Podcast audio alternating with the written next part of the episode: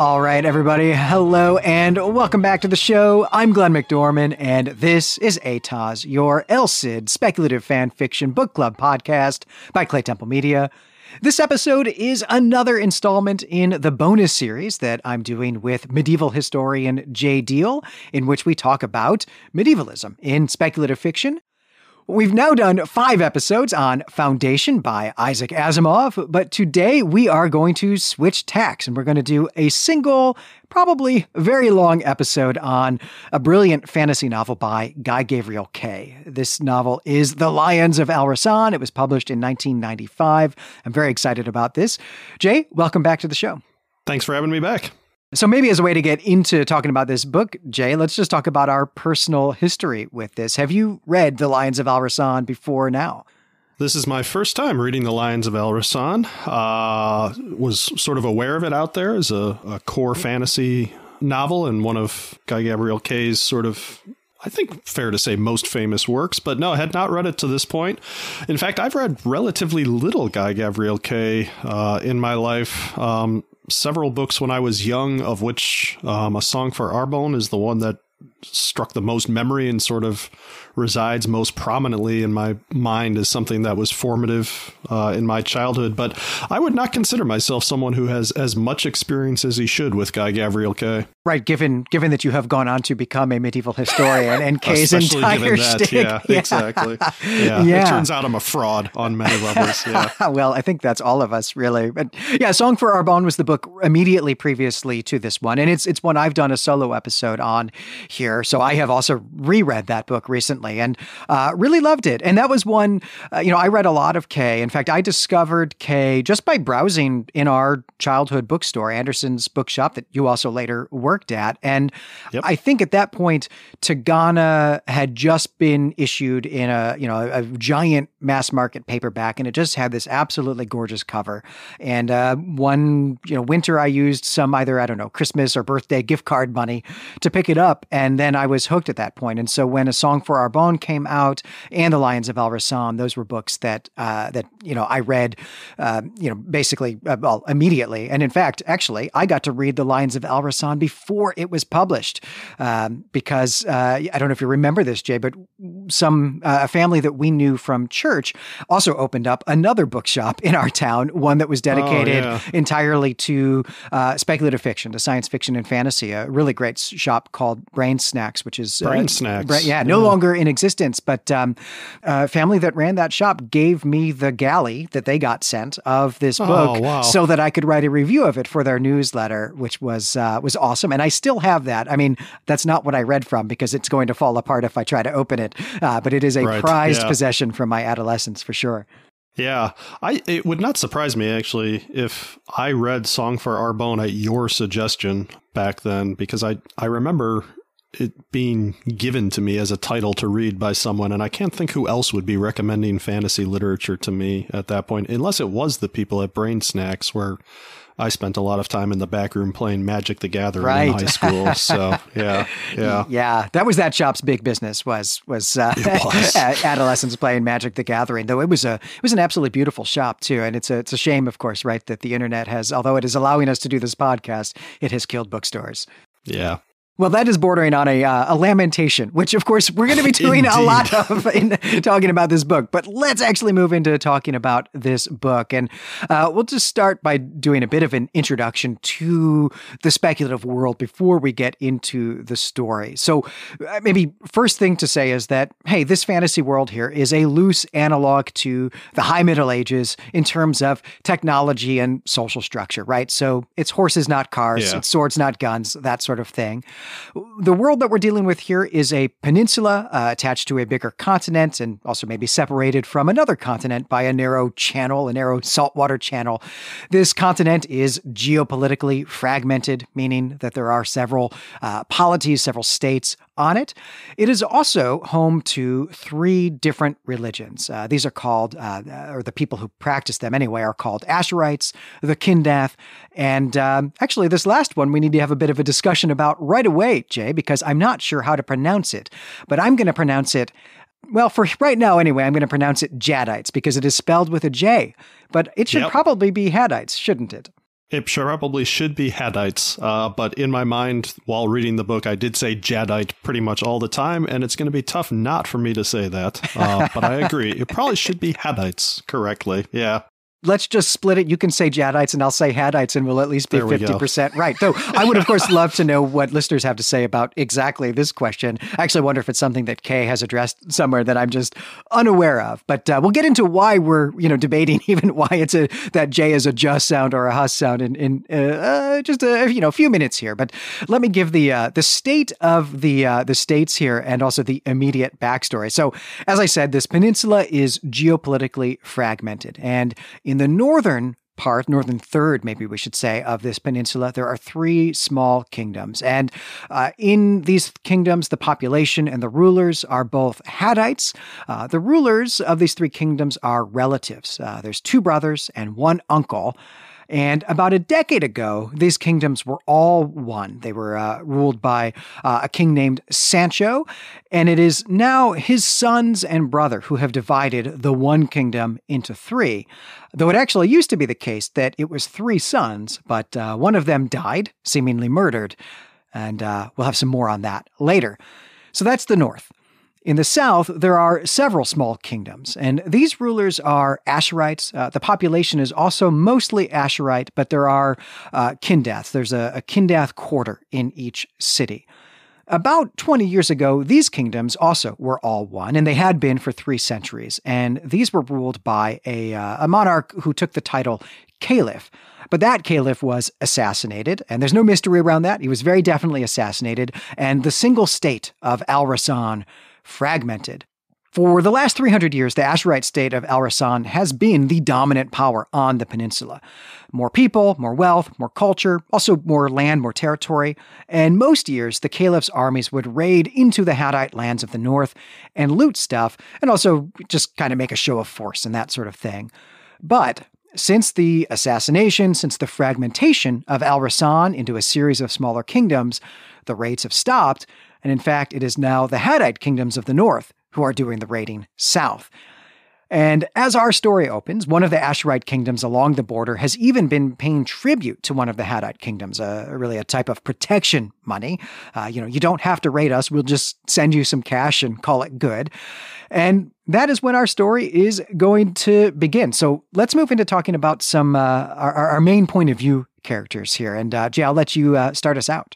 All right. So the you know, we have sort of three protagonist characters arguably in this three main protagonist characters of which the first that we are introduced to is a character named Amar ibn Khairan. Um, and here again, pronunciation for me is not a certain thing. We'll go with Amar for how we're going to say his name, I think. Um, we're introduced to him in the prologue to the book um, as the figure responsible for the assassination of the last caliph of Al Rassan, essentially ushering in uh, the era of the petty kings, as they're referred to um, over and over again in Al Rassan. Um, and Amar ibn Khairan is, you know, in, in some ways is kind of an archetypal character that we will find in fantasy uh, here and there. Certainly a kind of courtier character renowned as a famous warrior, but also sort of a refined poet. This perhaps being what he's best known for is his excellent poetry. A scheming politician who's able to sort of strategize and plot successfully throughout the entire course of the novel. Um, and he becomes one of the central figures in sort of the way the geopolitics of the story play out. Um, at first, uh, introduced to us as sort of the chief chancellor or counselor of one of the petty kings of Al Rassan, this Amalak I of Cartada. Um, and his story gets woven in with two other characters as the novel goes on. Right. And uh, uh, one of the things that you left out there, though, Jay, of course, is that he's also incredibly handsome. That's uh, He's incredibly handsome. Yes, this does appear to be a book of good-looking people by and large. Uh, most most of the characters seem to be very attractive. It seems. Yeah. We should also mention briefly that Amar um, is famous on the peninsula, uh, both within Al Rassan and within the, the Yadite kingdoms to the north, Esperania. Um, famous for all his character characteristics as this great poet. He's well known across the entire region, but his role um, as the assassin of the last caliph is also well known. So he is both famous and infamous throughout the throughout the entire region.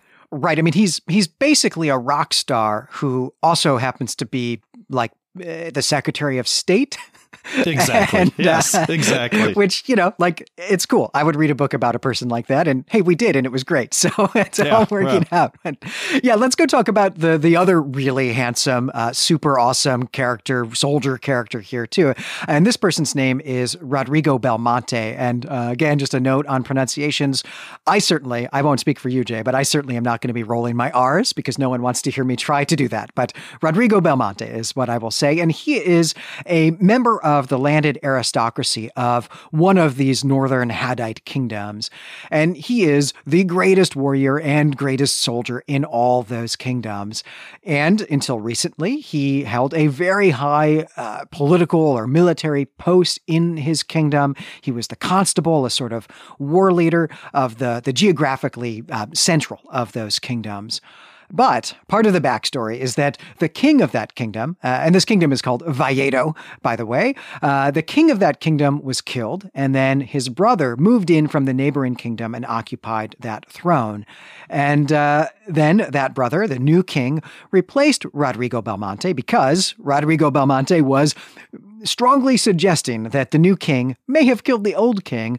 Uh, the old king also was Rodrigo's best friend. Uh, basically, it's it's Hamlet meets Prince Hal, to put it in, in Shakespeare terms.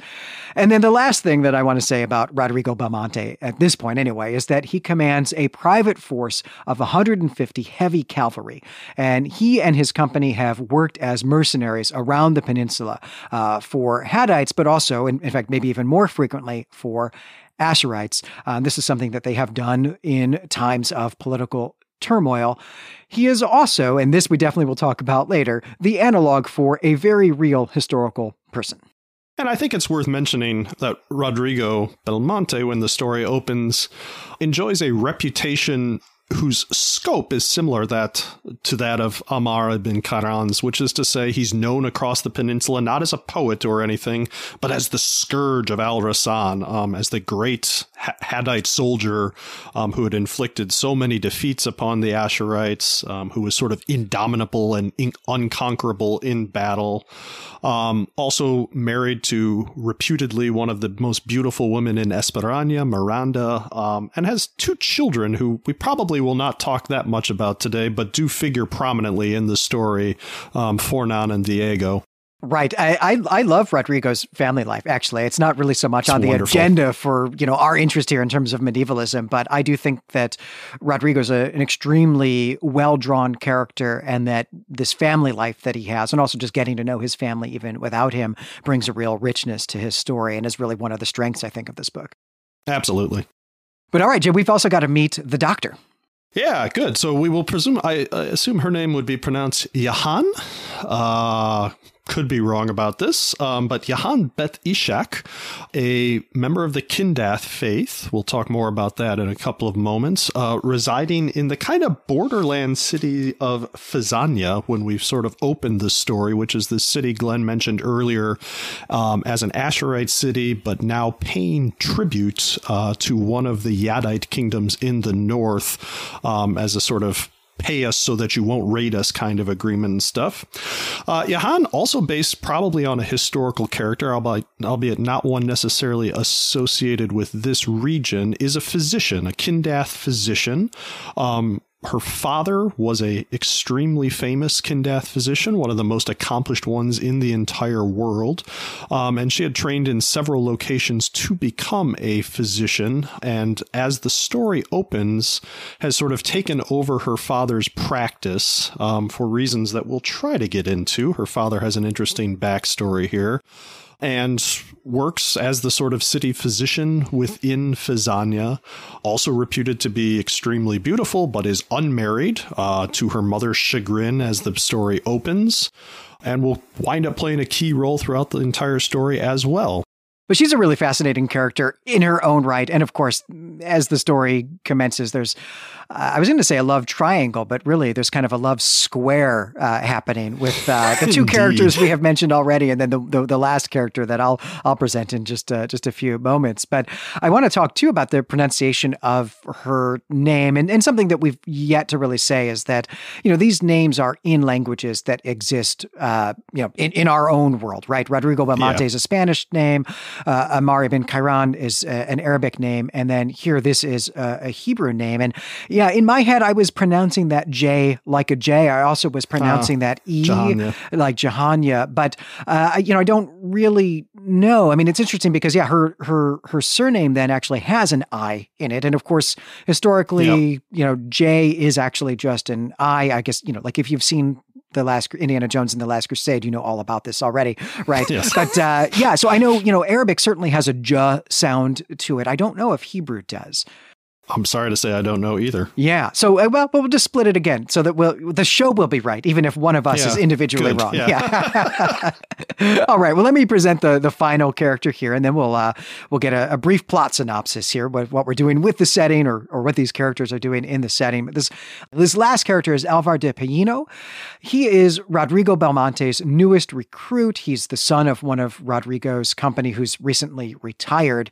He is essentially the reader surrogate surrogate in that this world is mostly all new to him as well. So we, the reader, can also learn about the speculative world at the same time that he is learning about it.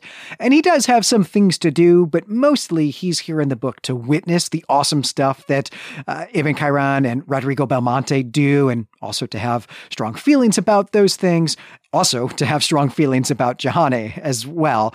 But in the end, he actually, I think, probably has the biggest character arc of all. He's going to move to another country, he's going to change professions, and he's even going to convert from the Haddite religion to the Kindath religion. So he's an interesting character. Yeah, I mean, his character arc really has a, a very satisfying trajectory to it, um, where you can really see the de- the development of someone experiencing the entirety of this world in all its kind of multicultural glory for the very first time. has his eyes opened in many ways, um, and the conclusion of his story feels very appropriate um, to, to the, the the book as a whole. I think. Right. He's he's the character who certainly most represents the themes of this book, the anti-war and the multiculturalism uh, values of of this book. Right. He goes through all of that. He all he wants when he's you know, really just an adolescent here, right? Uh, you know, 18, 19, something like that. Really just wanting to follow in his father's footsteps to join Rodrigo Belmonte's company, join the captain's company and be you know, the yeah. best he can be, right? Or be all that he can be. And comes to find that maybe actually he doesn't really like war that much. And in fact, that what he wants to do is not kill people, but actually heal them. And then also has this religious conversion, which is a big deal for him. And it's his a character that we never meet, but that we hear about is his mother. We never meet his father either, but we learn that his, his mother is fairly zealous about her Haddite faith and therefore has really strong feelings against both Asherites and Kindaths that simply don't line up with the experience that Alvar himself has out in the, the world, right? So in terms of what Kay is trying to do with the themes and motifs of this book, it's it's really his story that I think represents those the most. And also he's someone really, uh, you know, I found myself rooting for in the, the love square. He does get to have a bit of a relationship with Johanna yeah. and then Kay tricks us at the end by making us think that actually he's gotten to marry her. And I teared up a little bit, even though I knew he Kay was tricking me. I couldn't, you know, it'd been decades since I read the book, so I couldn't remember exactly how he was tricking me. And I had my heart broken yeah. all over again. Yeah, the uh, the trickery Kay does with the conclusion to this, with several well timed bait and switches for what you think has happened, is actually quite masterful. I have to say, um, yeah, it, it's it's really deftly done and doesn't feel contrived, um, and and really does sort of provide a, a, a really really remarkable conclusion to the story, I think. Yeah. Yeah. Well, we should tell people what that story is. Indeed. yes. Well, it's a very rich story. And I, I think that the novel resists attempts to give it short summaries, um, but I'll do my best here to try to encapsulate it. But there are things that are going to be missed inevitably here. Um, I think one way to say that to talk about the narrative here is to say that the overall trajectory of the story um, is about the process by which the kind of fragile peace um, between the Haddite and Asherite kingdoms on the peninsula begins to break down. And the central part of the story does involve these three main protagonists. And in particular, it is kind of the story begins with all three of them being exiled from their homes for one reason or another. So Jahanya is forced to leave this borderland city of Phazania after she aids a silk merchant, a guy named Husari ibn Musa. She helps him escape the purge of city notables by an Asherite king um, named Amalek, uh, Amalek of Cartada. Um, and because uh, she has aided this guy escaping this purge that was supposed to help him consolidate control over the city. She's now going to be hunted down by his agents and needs to leave Phazania. Amar ibn Khairan, who is in fact the counselor to this King Amalek, is also eventually exiled from Cartada because he arranges the assassination of that king in conspiracy with the king's son, Amalek II. There's complicated politics as to why this is. Amar kind of got caught up in this plot to purge a whole bunch of city notables, even though he didn't know about it, um, feels dishonored by it, and as a result assassinates the king who had been his counselor and aids the son, Amalek II, to become the next king.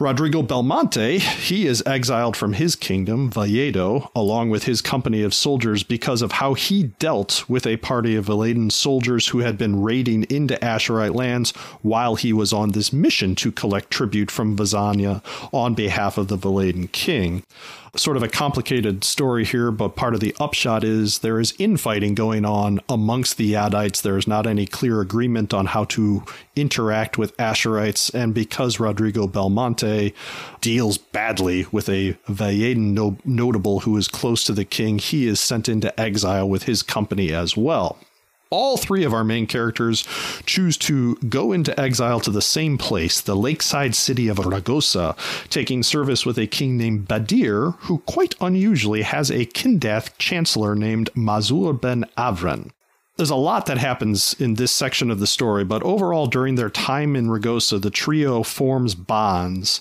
um, that are supposed to sort of transcend their political and religious differences, this being one of the key themes, I think, of the story. And Jahania, in particular, seems to slowly fall in love with both Rodrigo, who is married, and Amar, although Alvar is also in love with Jahania. That's complicated love quadrangle that you're talking about there.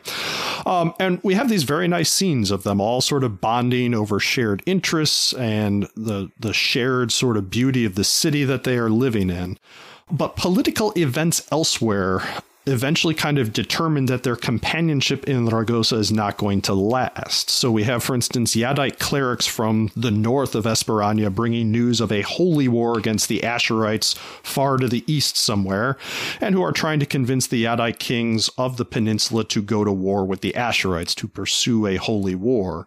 There's growing hostility towards the Kindath that's being kindled by Asherite kings, which eventually leads to a massacre of the Kindath in the city of Phazania, which pushes Jahan Tanya back to her home, along with Rodrigo and Amar, who are her good good friends and want to help her out at this point.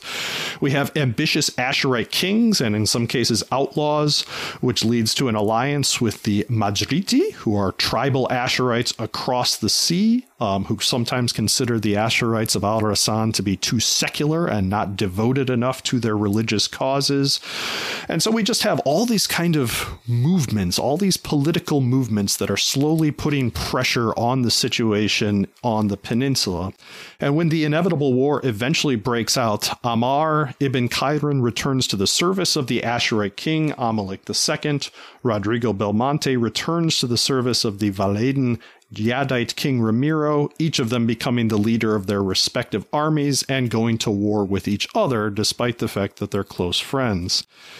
And here again, many things happen, but I think the denouement of the novel, the, the sort of culmination of these storylines, is a ritual combat scene that is organized between Amar ibn Khairan and Rodrigo Belmonte on the eve of a battle between their armies, the two of them chosen as champions to face each other in single combat both renowned warriors um, and both good friends with each other at this point. And this is one of the sages Kay cleverly disguises the results of this combat for many, many pages. But it is eventually revealed that Amar kills Rodrigo in this combat scene. And in a short epilogue, we learn that Amar and Jahanya have gotten married, and along with Alvar, who has converted to Kindath and has become a physician himself, they leave Al Rassan for the Kindath city of learning called Sorenica on another peninsula to the east, a loose analog for Italy. And in the meantime, King Ramiro of Valledo, with his forces led by the sons of Rodrigo Belmonte, completes the conquest of Al Rassan and becomes known as King Ramiro the Great, with the Yadite religion eventually triumphant on the peninsula over the Asherite religion. yeah, that was masterful, Jay. I, I gave you a tall task there in trying to boil this uh, 600 plus page novel uh, into just a brief synopsis, and you, you totally nailed it there. And wow, yeah, there is so much plot that happens in the epilogue, right? The, like the last 30 pages of this book so tells us unraveled. Yeah, exactly. But it's it's all masterful. I just love this book, and you know, there's a lot of this book. A big percentage of this book is about something that you know I, I knew would not show up in the synopsis, which is this uh, this festival in Ragosa. Oh, you know, so like wonderful. and it's The so carnival. wonderful. Oh, yeah, the God. carnival exactly, and it's it's all brilliant stuff, but you know, doesn't really impact so much on the you know the the, the bare bones of the plot there. But it's just a, a beautiful book about a really well drawn fantasy world, and Kay lets us live in it for a long time, uh, leaving a lot actually of the plot for that epilogue. Yeah. And I mean, I, uh, to convey how really masterfully done this novel is, I mean, I, I've left out several assassination subplots, um, several sort of clever political coup subplots. Um, there's uh, an Asherite outlaw trying to be a king who plays a kind of important role in the story that I have barely mentioned. And although there's a lot going on in this novel, it never feels heavy or overladen or weighted down with unnecessary material. Um, every scene feels to to like it's serving a purpose, like it is advancing the story of these characters and introducing us to some fundamental aspect of the world. Um, it it really is quite a quite a gracefully done story all the way through, with every scene really sort of unfolding something for the reader.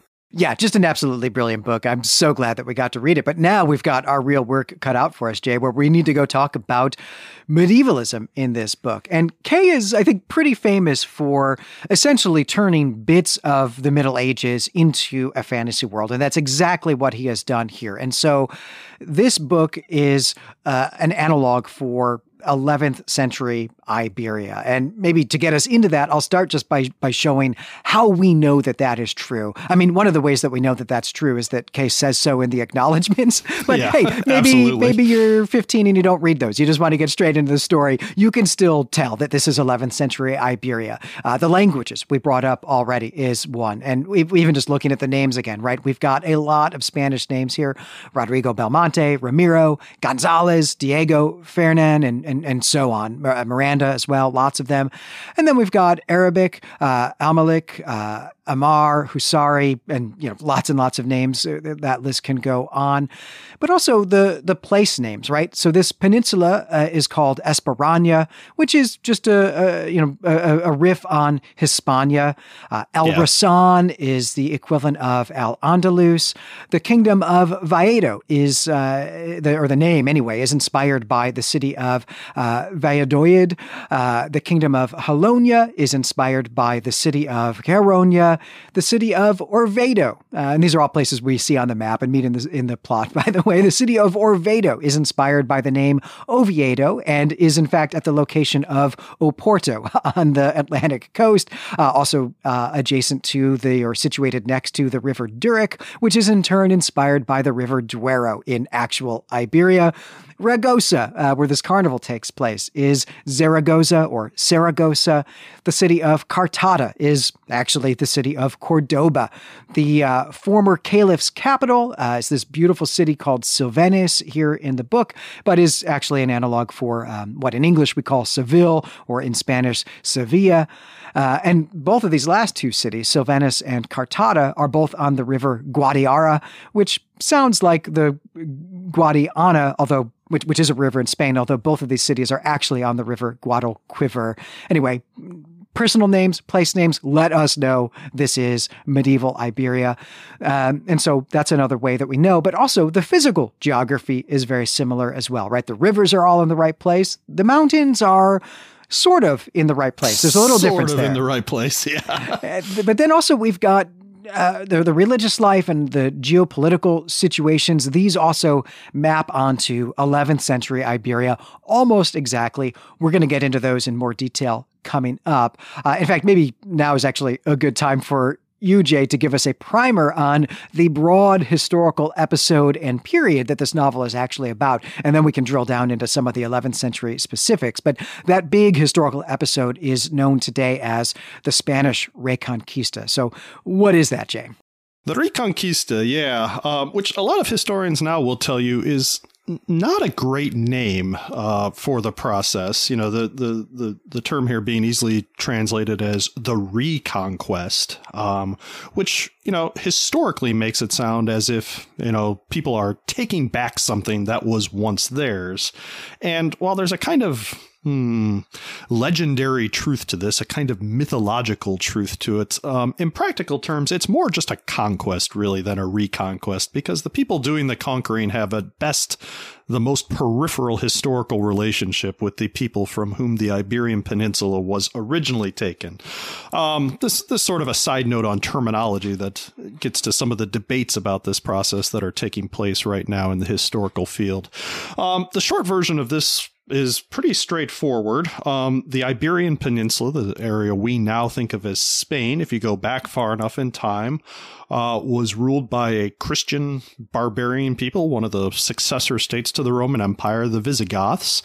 Um, but as of about sort of 711 or so, you know, a process sort of beginning around there, the entire peninsula, not the entire peninsula, but a big chunk of it was conquered uh, by the expanding Muslim forces that had sort of swept across North Africa and eventually into what we now call Spain, the Iberian Peninsula, um, establishing the Umayyad Caliphate, a, a sort of Muslim kingdom on this territory itself. The Christian kingdoms forced all the way to the far north, kingdoms like the Asturias and things like this.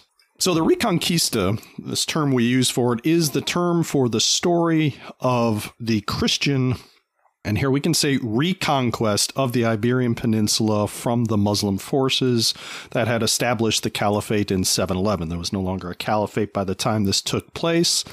Um, it's not a quick process. I think maybe we'll talk a little bit about this in some ways. Um, that in the book, as Kay imagines it, the, the reconquest um, is a pretty rapid process. Historically, it's a much, much slower process that isn't really completed until 1492, even though it gets underway in the 11th century. I'm not sure how much detail we should get into about all the specific events of the Reconquista, the conquest of Iberian Spain, of Iber- the Iberian Peninsula. There are sort of decisive battles that take place in the 13th century at Cordoba and at Seville, sort of eventually leaving the Muslims, the Muslim forces with only a kind of small tributary state, Granada, in the very far south. And it's that that is eventually pushed out finally in 1492, this year that kind of rings prominently in the history of Spain. Right. A lot of things happened in 1492, right? As I think Americans, of course, know, right? This yes. is the year that Christopher Columbus set sail, you know, although he himself is Italian, carrying a Spanish flag. He's, you know, funded by Ferdinand and Isabella. Uh, 1492 was also the year of the uh, expulsion of Jews from both Ferdinand's kingdom and Isabella's kingdom, or I guess we could just say Spain in general. So, yeah, a very big year. But yeah, as you say, Jay, mostly this is the, the Reconquista is mostly completed by the, the, the 1280s. And so we yeah. then get almost, well, not almost, yeah, just about, about 200 years where there's this small kingdom, the kingdom of Granada in the south, you know, centered in the city of Granada, that is actually a tributary to the, the, the Spanish monarchs, the Christian monarchs. And then in 1492, that situation is simply ended and, and, and wrapped up Uh, you know, pretty pretty rapidly there actually, and and was seen as I think largely fairly inevitable. But yeah, it's a significantly longer process than Kay has it. That will be a discussion point later. And I think part of the the thing, you know, to, to mention briefly, the the term Reconquista, which has this kind of dramatic pathos to it, the kind of restoration of of some kingdom that had been fallen for centuries or something like that, is based on the idea that somehow what the Reconquista was doing was restoring this uh, Christian Visigothic kingdom that had been established, you know, centuries, five hundred years beforehand, um, by expelling the Muslim uh, rulers from the Iberian Peninsula. But it is kind of, we have to understand this as kind of a nationalistic, kind of a romantic notion in some ways. In all practical terms, there was no real relationship between those early Visigothic Christians who settled in the Iberian Peninsula and these small Christian kingdoms um, that executed the conquest of the Iberian Peninsula who sort of fought against the Muslim forces in Spain. Um, it, you know, it, in in dramatic terms, in sort of legendary terms, it's the Reconquista. In practical terms, it is just really a war of conquest. Yeah, the idea is that this this kingdom of Asturias that comes into existence in the 8th century is the last outpost of the Visigothic yeah. monarchs, even though that was not really an area that they themselves actually had controlled up in, in northwest Iberia. And, you know, the idea is that it's just this kind of like, you know, Visigothic kingdom in exile, you know, waiting for the day when they can reclaim their throne. And it is true that there were some uh, Visigothic uh, elites who had as, es- escaped death on the, the battlefield, but then who also had not chosen to remain where they were. And most people did. Most people just continued to own their their property. They just had new political leaders, and and uh, there were some small differences there. But there were some members of the Visigothic elite who did move into that region, and may actually have ended up being royalty there at some point. But the idea that by the time the Reconquista begins 300 years later, that the rulers there are in some way their descendants is pretty laughable. But there is, interestingly, in a ninth century chronicle from this region, uh, chronicle uh, penned by a monk, there is a lamentation for the loss of the Visigothic mm. kingdom that, that yeah. calls for, or if not even calls for, actually prophesies that there will be a Visigothic reconquest of the peninsula. That is totally lost sight of, uh, really, until actually the Reconquista has even gotten started. This is kind of lost sight of until about the 12th century when it is not used in any way to justify acts of conquest or acts of war. Because look, this is a world that doesn't need those justifications, doesn't need ideological or moral justifications to steal other people's property by violence. Like that's what people do in this world. That's what it means to be a king in this world. This myth gets used really by rulers of the, the kingdoms of Leon and Castile, or the joint kingdom of Leon Castile, really to help them shore up their own position within the kingdom. It's not really about the Reconquista itself. Yeah, absolutely. That's a great way to put it. But then, of course, as you say, Jay, it also does get wrapped up in then modern history, nationalism, right? In the 19th century, both the romantic and nationalist movements really grab onto this, this idea, uh, this legend here, and it becomes a big part of the, specifically, really the Castilian uh, national identity in Spain. Yeah, and I mean this this could be a place to talk a little bit about Rodrigo Belmonte's character and his the inspiration for him, um, a, a, legend which figures very prominently in the in the Reconquista and with sort of various modes of kind of national and communal identity in the Iberian Peninsula. Right. Uh, let, us zoom back into the 11th century here, because broadly speaking, Kay is telling the story of the events around the conquest of Toledo in 1085. But he is also making some alterations to the context of that. So I, I want to start really uh, talking about 11th century Iberia and, and then also, you know, Esperaña, the fantasy world here, by looking first at uh, Al Andalus and Al Rassan. And then we'll, we'll flip back around to the, the, the Christian or, or Jaddite perspective. So the, the, the Caliphate of Al Andalus comes to an end in well, 1009 and 1031, uh, two dates there. 1009 is the removal of the potentially powerful caliph who was actually trying to claim even more power than he already had. He's removed uh, violently from his office, but there's a series of figurehead caliphs that last until 1031. And that's then when this unified state uh, formally fragments into this, uh, the, this series of, of kingdoms, uh, petty kingdoms that are called Taifa kingdoms.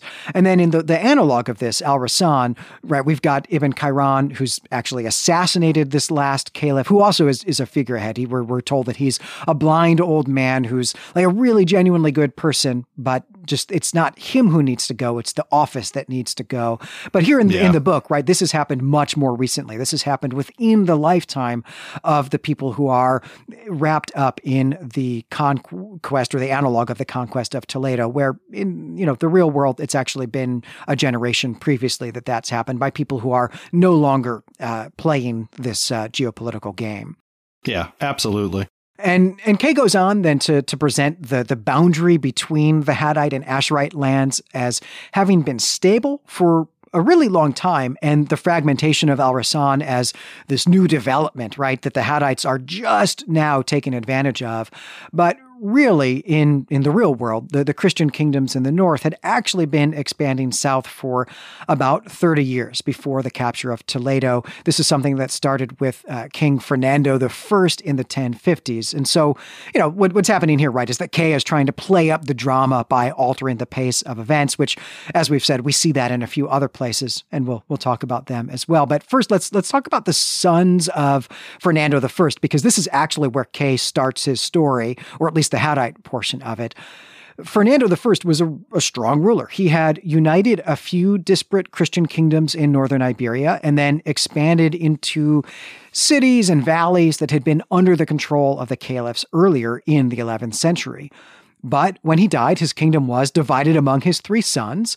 And in the novel, Kay renames Fernando I as Sancho, and in fact, he's Sancho the Fat, but he does retain this division among the three sons. And in both reality and this fantasy book, uh, this does not go well. In the real 11th century, the son Alfonso VI reunites the three kingdoms in the 1070s following the mysterious assassination of one brother uh, in 1072, and then just the outright imprisonment of the other brother in 1073. But here in the book, the role of Alfonso VI is played by King Ramiro of Valledo. And again, right, Kay has tightened up the timeline here so that this assassination business didn't happen 12 years ago, but only something like two years ago, right? So it's very recent. It's a, it's a raw wound. And there's a, a, bit more to say about what Kay is adapting for his story, but I actually want to pause here, Jay, to talk about what is not here, because in 1070, there were not three Christian polities in northern Iberia, there were six, right? But Kay has half that number. It's only got the three kingdoms that correspond to Galicia, Leon, and Castile. Uh, it's interesting that he's leaving out really the, the northeast. Yeah, pretty much. So Navarre, Aragon, and. Uh... Catalonia. Oh, God. Catalonia. There we go. Thank you. um, yeah, I mean, I think some of this is just for sort of the simplicity of storytelling and things like this. Um, you know, this is a book with complicated politics already um, that can make it difficult for the reader to follow at some point. We start to introduce six Christian territories. Yeah, things start to get very complicated. I think also you know, from a storytelling perspective, what he's really done here is try to construct a sense of the Iberian Peninsula proper, um, which is to say these northeastern territories that are sort of on the borderlands between you know, what would nominally be the Kingdom of France um, and the Iberian Peninsula. Uh, if you try to introduce something like that into the world that Kay is trying to construct or something, you kind of run the risk, I think, of shifting the center of gravity of the story away from Al Rassan, from from the Asharite and Jaddite kingdoms, um, to to sort of well, what does the the rest of this continent look like? Um, you know, we learn at various points in the story that there's a kingdom called Ferrières uh, to the northeast, which is just an analog for medieval France, um, and it is Jaddite, and there's some kind of Jaddite church over there and stuff. So I think it's interesting that he has left these out, but it it uh, does it's it's perfectly sensible, I think, in terms of the the story and the ethos that Kay is trying to evoke here. No, I think it's absolutely the right decision for the storytelling in terms of the simplicity you're thinking of, and also just to be able to focus on the the themes that interest him as well. And you know, it's not just more geopolitical stuff that would be introduced if we had uh, Navarre, Aragon, and Catalonia here, but also more linguistic and cultural diversity because Catalonia ah. speaks a different language, Catalan, yep. which is somewhere between uh, what we call Spanish, but maybe more properly should call Castilian. It's somewhere between Castilian and French. And then also the Basque language, which is its own separate thing entirely. And, yeah. you know, Kay is already trying to explore a world with rich cultural diversity. And, you know, he, he needs that to not be any more complicated than it already is. So it's absolutely the right move. But something that's stood out to me, not really so much in the text, but by looking at the really marvelous map that we get at the beginning is that the the area of Esperaña that is closest to Ferrières is mm-hmm. called uh, Jaloña. It's this kingdom of Jaloña, and its capital is Echeleu, which is sound sounds Catalan. I mean, it looks kind of like does, Spanish version of French, essentially. And I so there's a little nod to it at least there. That's true. I never noticed this. You're absolutely right, though. That, that's a fun little nod. And yeah, I mean, you see this on this wonderful map that, as you say, there's also this extremely imposing mountain range here, which on the map appears of sufficient size and it, it's so formidable that it looks like transit between Ferrières and Esperaña would be extremely difficult indeed. Like it's you couldn't move an army through these mountains as it is depicted here. Um, that it is almost an isolated, self-contained peninsula in some ways. I have no idea if this was intentional or not, um, but I think Kay really wanted. Um, how shall we say, a closed ecosystem for his storytelling here. Um, that he wanted this peninsula to be the site of its the, the the fully contained site of its own story. There are some external influences here, some clerics from Ferrières who show up. There are the Magiti, Mag, Majiti from across the sea, these Asharite tribal people to the south, what we would now recognize as North Africa. But he, there really is this sense here, and it it becomes quite overt towards the end of the novel when there are these laments for the loss of Al Rassan the beloved that Kay really is vested in this book in having a, a, contained setting that that this that the the land itself is part of the story um, and and he wants it to be this kind of closed region that tells its own story Right. And that would be extremely complicated if you had these Northeast kingdoms there that are at least a little bit, maybe even 40%, I'll say, uh, just to make up percentages here, you know, oriented on France. And it's really just yeah. accidents of the 13th century, actually, that, that Aragon and Catalonia are are Spanish, uh, you know, that they're Spain and not not the southernmost part of, of France yeah. today, right? I mean, it, it was close to going that way.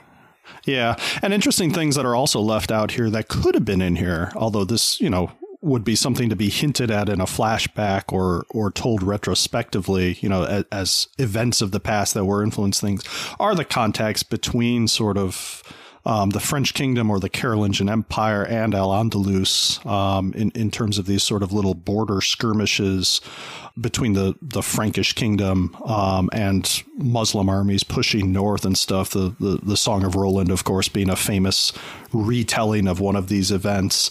Um, we get no sense here that that the Asharite world has ever gone or had any attempts at going further north than it really is at this point. There's been no pushing or raiding up into the continent off the peninsula. Um, no, no, no hint of any backstory like that.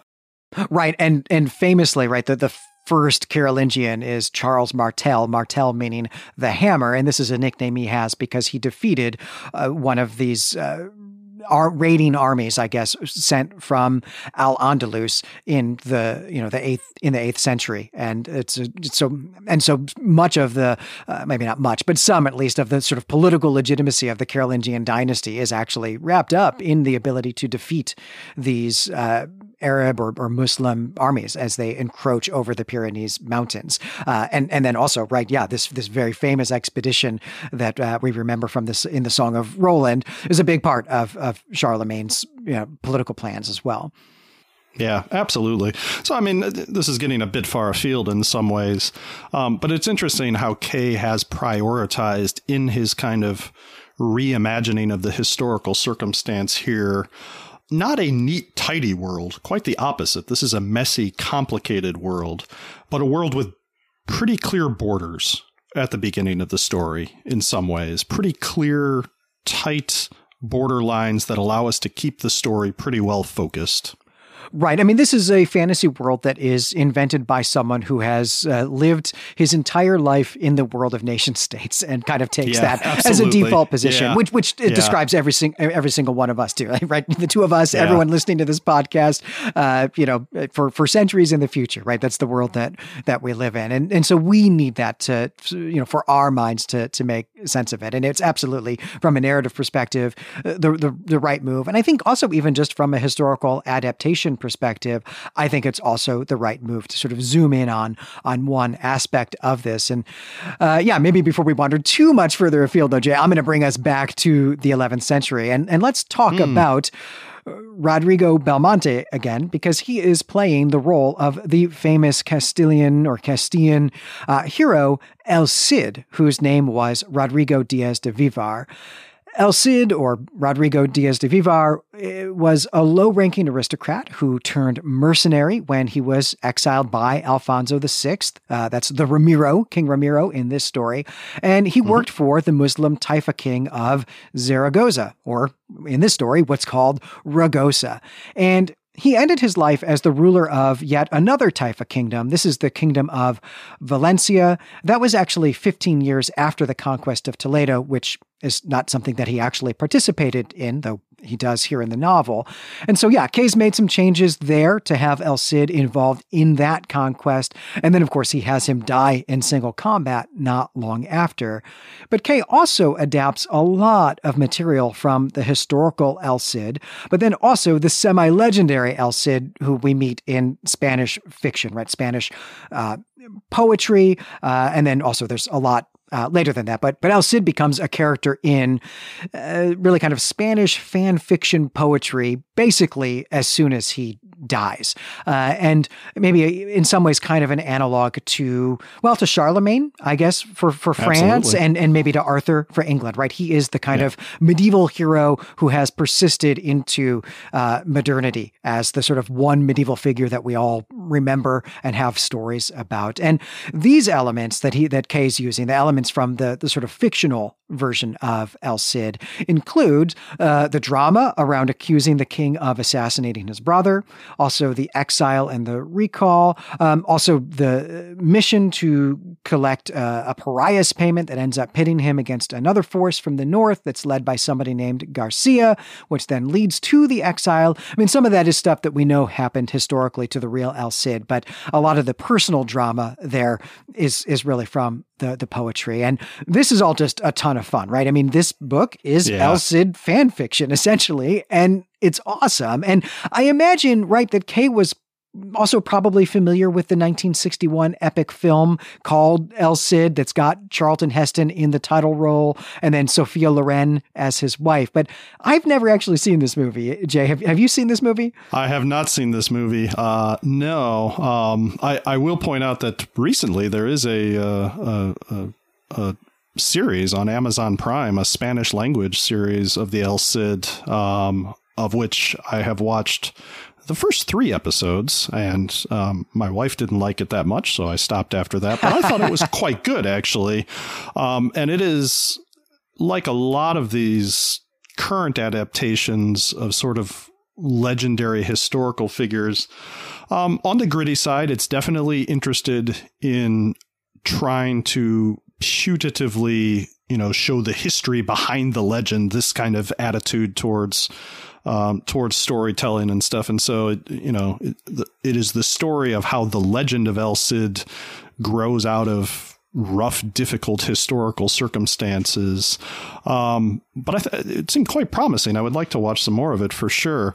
Um, but this to say that, you know, in term, you know, this, this is like you say, this is Spain's Charlemagne in a lot of ways. This, the legend continues to be told and retold and remade um, up up to the present day.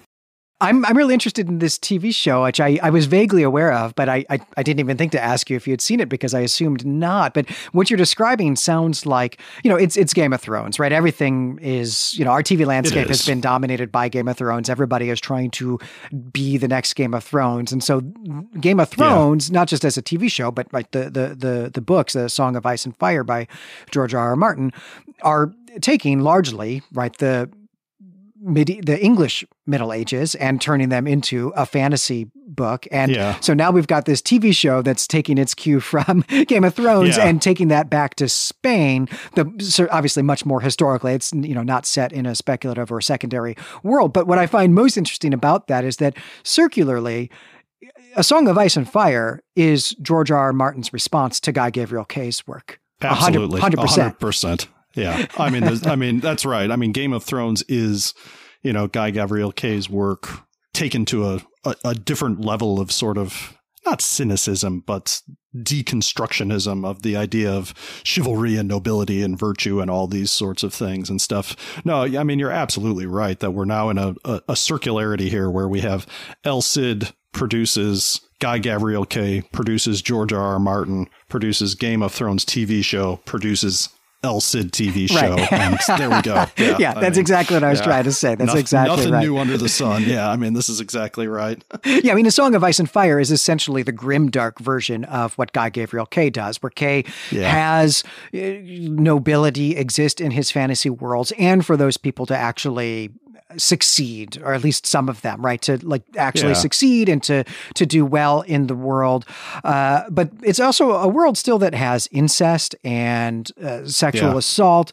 um, things that happen i mean we literally have something happen in the very first few pages of this book within the first 100 pages there is something that uh, rivals the red wedding for yeah. example and then actually we get something again similar at the end but kay shines a different light on those events and and populates his world with with different characters and different values and and that's where Martin yeah. is uh, having a response to uh, to Kay which is perhaps something we will talk about on this show in the future yeah. from the other side of that but uh, yeah.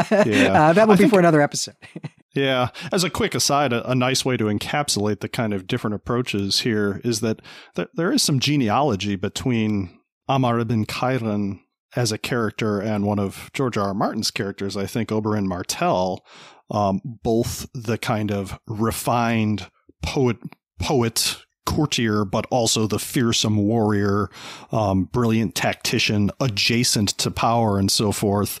Um, you know, in Game of Thrones, Oberyn Martell meets this horrific end, um, serving to underscore how this kind of character will ultimately fail in the real world.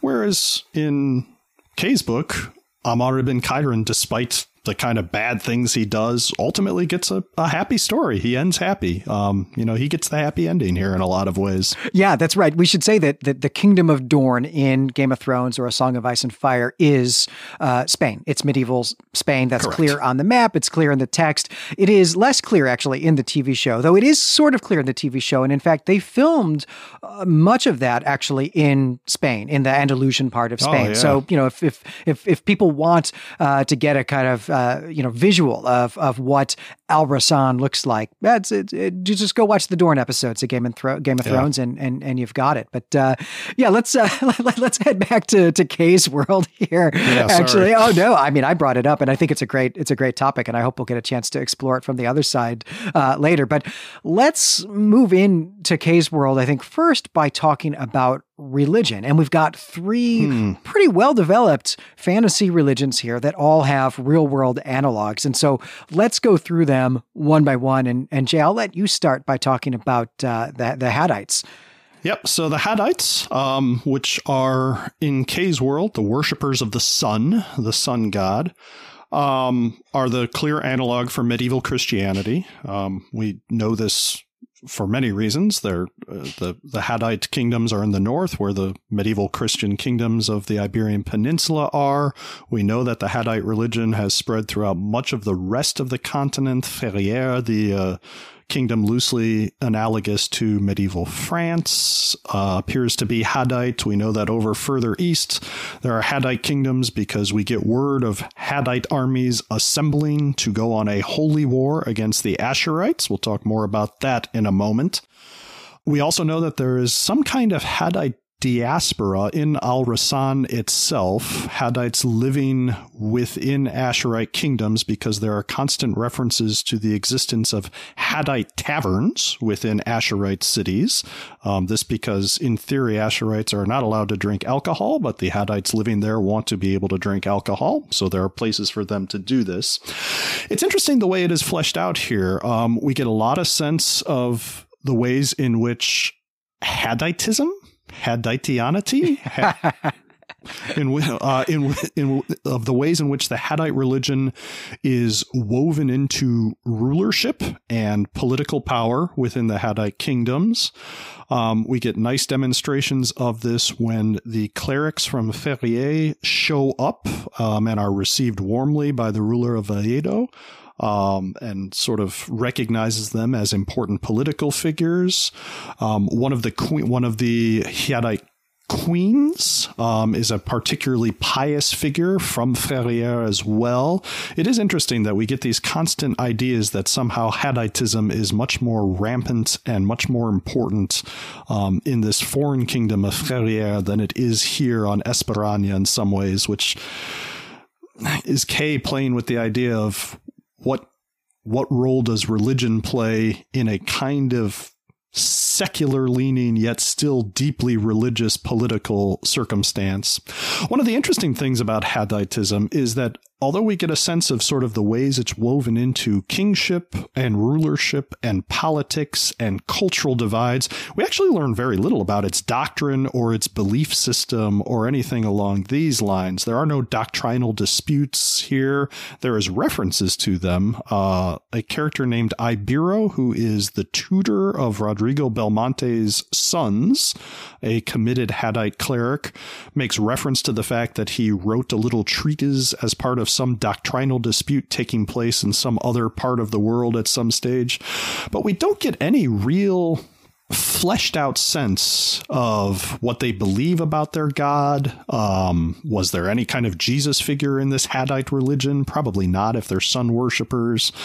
Um, and this, I think, is something we can talk about that Kay carries through a lot of his depictions. He's very interested in religion and power and religion and difference completely uninterested in questions of doctrine and theology, as far as I can tell.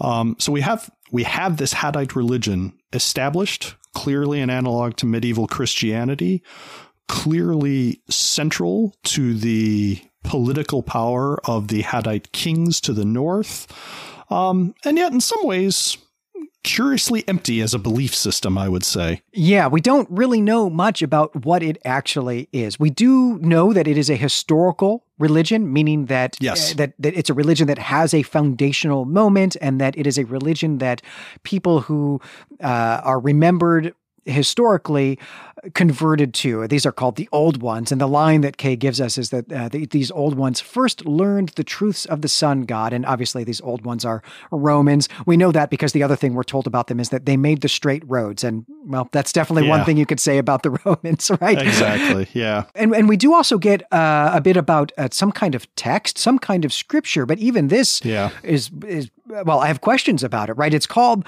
uh, the Book of the Sons of Jad, and and we actually get this only because it's this queen you mentioned who is is reading it. She is. We're told that she's reading uh, or really listening to something being read to her by a cleric, but it's the passage about the end of the world. Uh, but I immediately then wonder, right? Like, okay, so there's only one passage about the end of the world in this book. Is the Book of the Sons of Jad the the Bible, like what we would call the whole Bible, or is it just one book of the Bible? That's uh, unclear, right? right? Yeah, no idea. One other thing to mention too that we do learn about this is that there is some kind of tradition of veneration of holy persons because we know there is this holy isle uh, to the west of Esperaña where Queen Vasca is buried and where people who was some extremely pious uh, uh, ruling figure in the past and who also was vehemently anti Kindath, excuse me, um, a point of contention we will get to. And so there is something vaguely akin maybe to the cult of saints or perhaps the cult of martyrs in this Jaddite religion, whereby um, particularly holy people um, will be remembered and venerated, and people will go on pilgrimages to their their burial spots and places and things like this. Right, and, and this is an analogue for Saint Iago. Right, this is this is Compostela. Exactly. This is yeah. the Compostela yeah. uh, pilgrimage site and pilgrimage route. I actually wondered, Jay, if you think that Queen Vasca is an analog for some historical person. I, I couldn't think of who that might be. I can't think of anyone who would be linked to Iberian history. We have plenty of Merovingian, yeah, somewhat holy queens, like Queen Radegund and, and stuff like this. Um, but I can't think of a perfect analog there. No, it's interesting. I mean, it's geographically, it's clearly supposed to be Compostela, supposed burial place of uh, St. James. But are there any holy queens from medieval Spain? I can't think of one. You, I don't know. Yeah, I don't know either. And I definitely have this sense, though I don't think this is ever rendered explicitly in the novel, but that I have the sense that Queen Vasca is someone who lived prior to the coming of the Asharites, right? And so that she's an right. analog to some kind of Visigoth. And look, in the real world, the Visigoths were virulently anti-Semitic, at least in their yeah. legislation. There's a lot of uh, historiographical discussion about how much of that existed elsewhere in the culture, how much of that was actually ever implemented. Uh, we don't need to yeah. get into those debates, but um, I think that's what, what Kay has taken a cue from here. And yeah, so, I think that's right. Replacing yeah, St. James or, or St. Iago um, with this Visigothic queen who is yeah, in this world, right? Just is just known for pre- predominantly for her anti-Semitism, um, and this is really important for the themes that Kay is working with here, where uh, you know religious intolerance, religious persecution is is front and center here as a part of this world.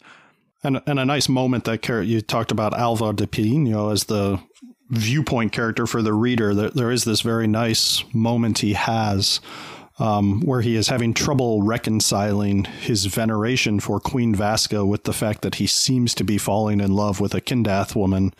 Um, and Vasca, Queen Vasca, had been the one who had called for the extermination of all the Kindath um, from Esperaña. So I, there are a few more things that we do see about the the Jaddites here. You know, we, as, as, you said, yeah, we don't get much theology. We certainly don't get any actual like lines of scripture here, but we see some rituals.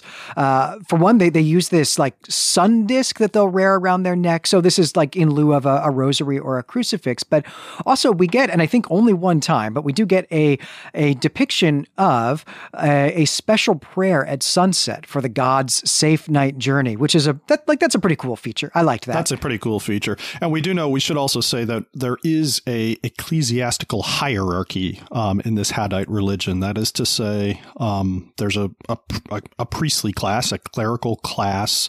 of people. Um, it's not exactly clear how this hierarchy works. We have these clerics who come from Ferrières, um, and are they you know, probably they're supposed to be loosely analogous to medieval bishops. It's unclear if there's a pope figure in the Jaddite religion kicking around somewhere to the east or anything like that. But in good medieval Christian fashion, there is a church hierarchy. Um, that is to say, there's a, a an ecclesiastical hierarchy of authoritative figures who are not part of the secular rulership. They're not kings or dukes or counts or anything like that. They are a, a, a, separate class of, of authority figures, which we don't really see with the Asharites in this case. No, we don't. And and yeah, these analogs to bishops are called high clerics here. High clerics, which is that's yeah. that's a it, it, could have been a better name, but on the other hand, uh, it you know does what it says on the box, I guess, right? So it makes it real clear Yeah. to us exactly what that is. But what is not clear is actually if there are any high clerics or, or bishops in Esperaña. We don't meet a single one, and it seems weird. like there are not. And it seems like there probably should be. It, it does. Certainly in actual Iberia, there were. But I think that what Kay is trying to do here is to show the reality of certainly 11th century Iberia. And I think this is also, and I think this is also true of 12th century Iberia as well, that it is actually the, the, the church there, I should say, the Christian church acknowledges the, the, the primacy of the Pope, but uh, actually uses a different set of rites and uh, a different set of texts, um, Yeah. a different liturgy, maybe I should say, and that the the Pope is not actually all that involved in any of the um, ecclesiastical organization of any of the kingdoms in 11th century I- Iberia, though that is something that is Yeah. starting to change right around this time. And I think that's what Kay is trying to show by having this bishop from overseas or you know from another country show up and start meddling in their affairs. And I mean, from a simple plot structured standpoint, one of the things Kay is definitely trying to show is that there is this world, the peninsula, Esperaña and Al Rassan, which is not, we would not call it like a bastion of religious tolerance, but is a space where these three religions have figured out some modicum of coexistence, but they are trapped. To the south, there are the radically more devout Asharites, the Majriti, and to the north are the radically more devout Jaddites in the forms of Ferrières's high clerics or something.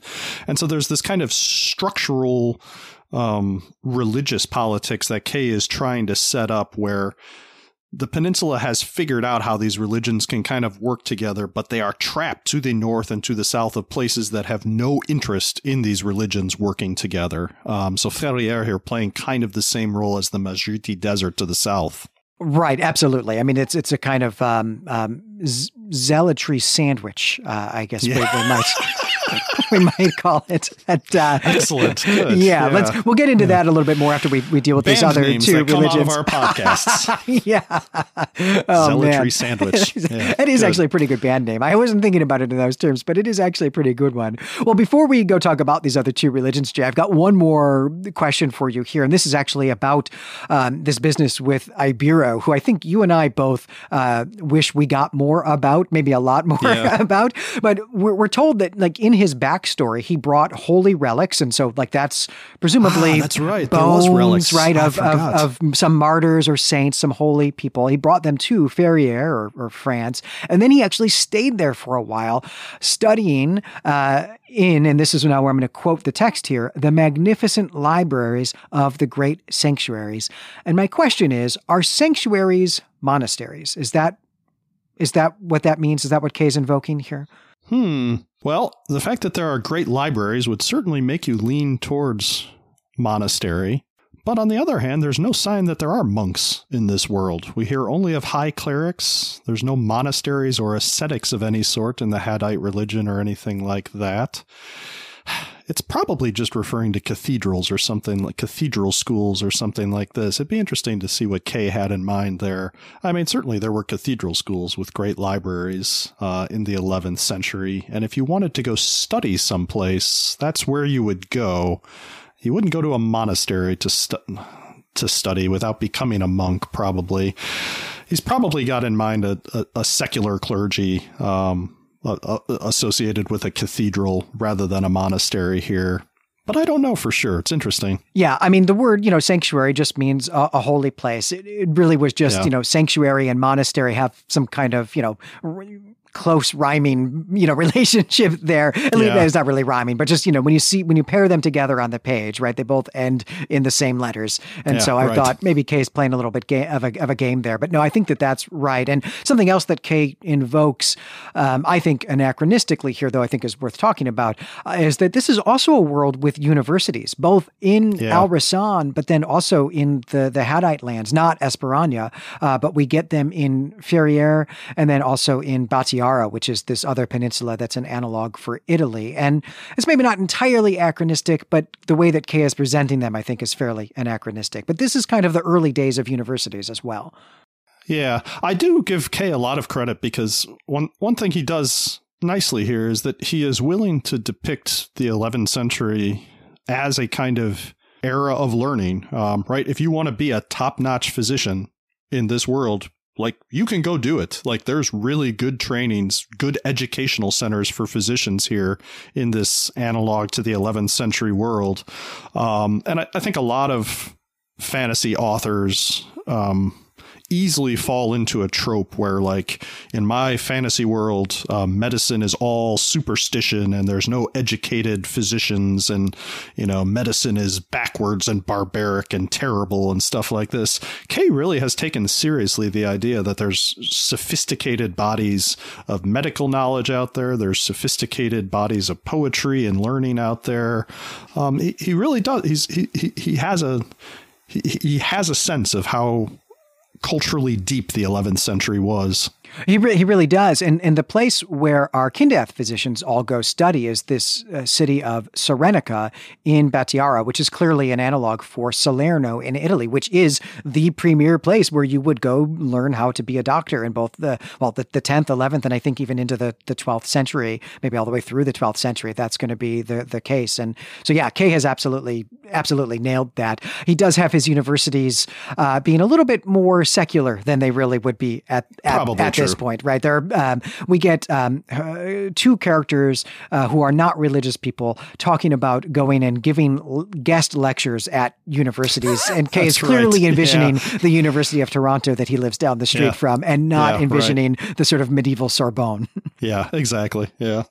So I will talk about the Asharites here, and then uh, uh, we'll kick it back to Jay to talk about the the Kindath. And uh, I'm not actually sure how clear we have really made it yet, Jay, but we've talked about language. But just to be clear, the Asharites are the fantasy reimagining of Islam. Uh, the Asharites take their name from a, a, a prophet, a, prophet among the sands in a, a country called Soriyya. Um, Ashar is clearly Muhammad, and uh, Soriyya is not actually the desert of Arabia. It's clearly Syria. So there's some illusion happening there, though that's, I think, very interesting.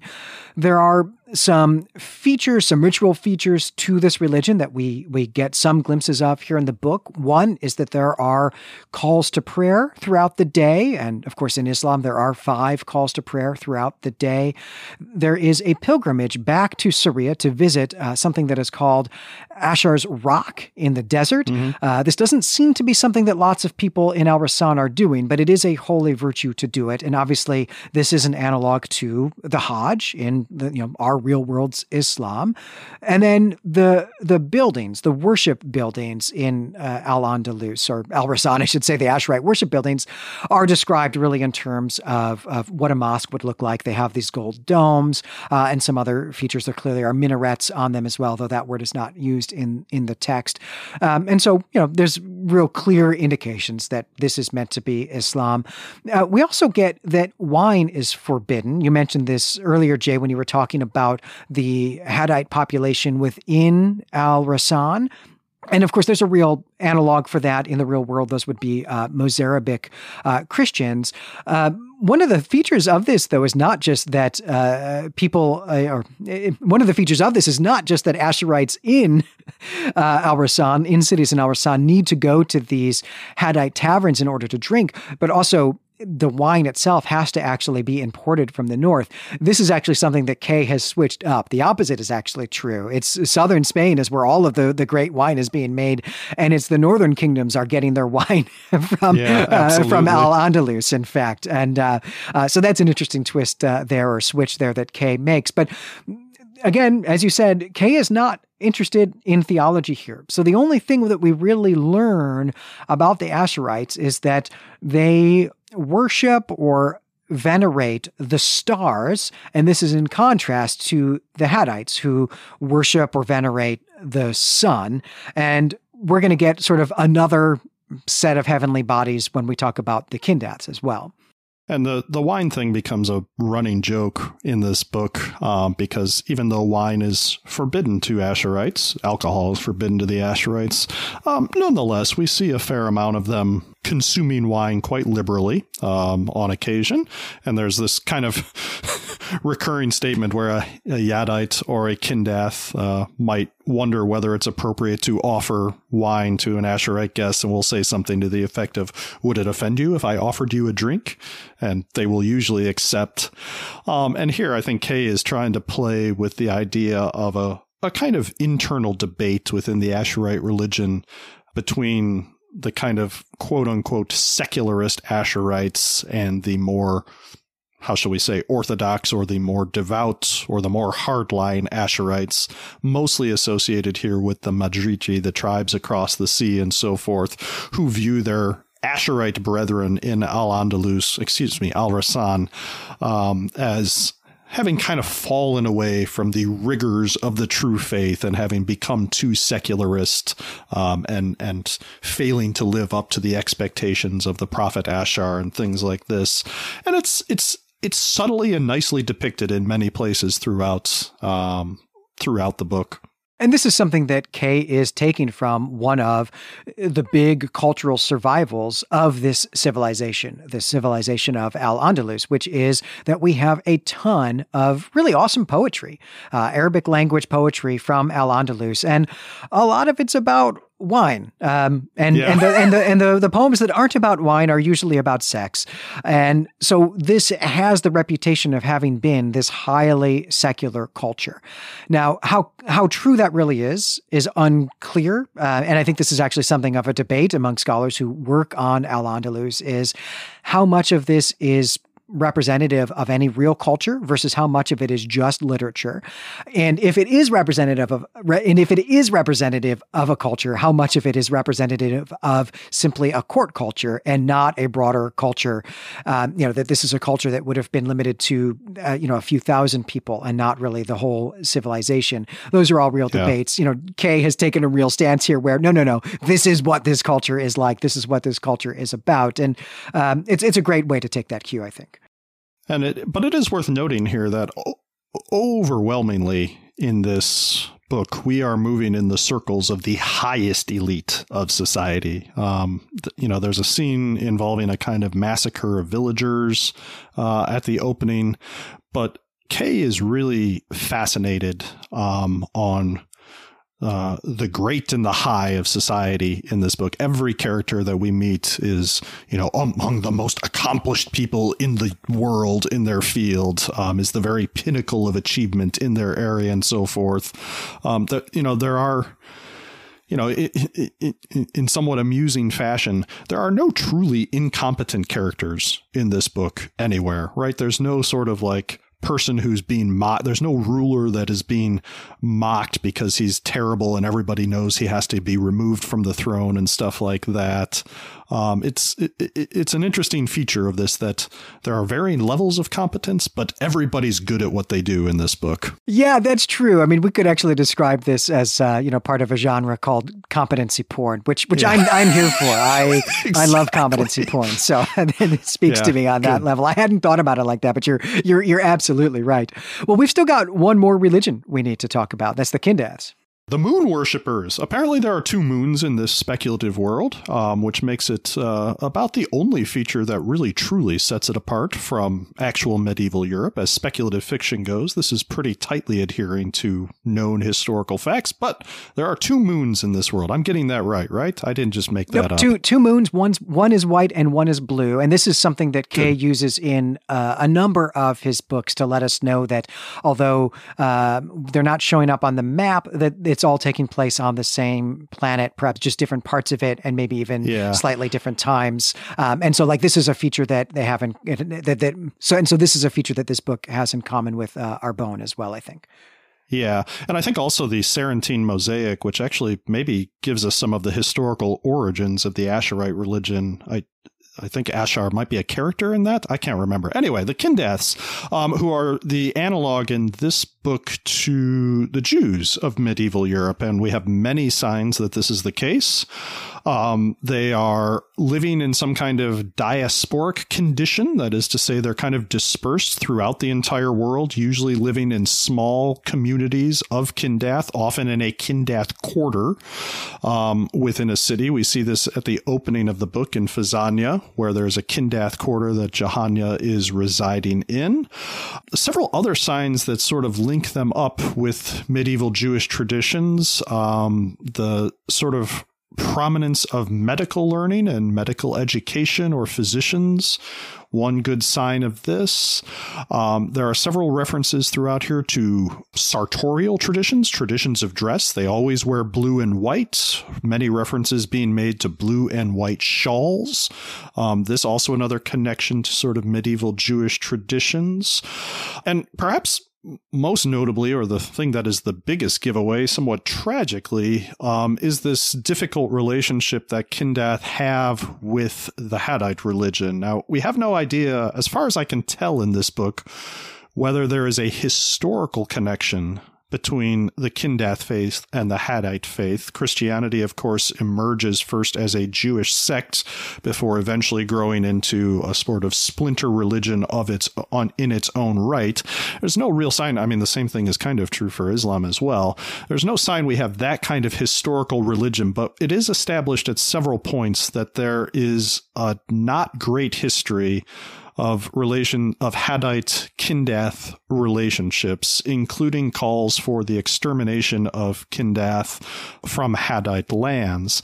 And we get a couple of examples of this happening actually in the book. Um, in the preparation for the Holy War of the Jaddites against the Asharites, we are told that there is a massacre of the Kindath living in the Batiar city of Cyrenaica. I'll come back to that in just a moment. And then we eventually get an example of this kind of anti Kindath violence taking place um, in our perspective in Fezana, um, where the the Asharite citizens of Fezana are stirred up against the Kindath and march on the Kindath quarter to burn it down and to massacre all the Kindath in there. Um, so this this is grounded in established history in medieval Europe, the tendency for Jewish populations to be subject either to expulsions or to outright massacres at various points in time, um, as sort of small um, diasporic communities. They were always sort of subject to other rulers. So we see no examples, for instance, of Kindath kings or Kindath rulers or anything like that. They are always living under the laws of rulers of another faith. Um, and, and, and this this tied pretty well as an analog to the situation of the Jews in medieval Europe. Right. And what's being depicted here in Al Rassan, where this new violence in Fezana is unexpected, although the Kindath have this long history of being aware that they need to be ready to to leave a persecution at any moment. Yeah. This is uh, something where you know this is something that is happening because of the the geopolitics. That this is a response to the coming of the Jaddites, and has to do with the fact that the the clerics, the Asharite clerics, would actually really like also to get rid of the the Kindath and also the Jaddites from their cities yeah. as well. But it's the the heavily secular rulers who don't do that. But now there is some sense that, at least in this one kingdom, that it is time to start having a closer relationship with these clerics who are called uh, uh, wadjis here in the in the, the fantasy world, uh, and to give them some of the things that they want, so that they can be assured of, or so that the ruler can be assured of their ideological support. Right? He's kind of looking for their bully pulpit support. Um, and one of the more interesting features of this is the presence of this character in the city of Ragosa, which is, uh, as Glenn mentioned, Saragossa, where we have an Asharite king who, in fact, has a Kindath chancellor. The character's name is Mazur ben Avren, um, and this is an the the two of them are depicted as having a very close relationship. Um, we have several touching scenes of the two of them, sort of after hours, um, drinking wine with each other and being extremely honest with each other and professing their uh, friendship and how they will never betray each other or anything like this. Um, and th- this is an interesting interesting sort of play for Kay's novel here to create this character a Kindath character, which is to say a Jewish character who has ascended to a position of great political importance in one of these Asharite kingdoms.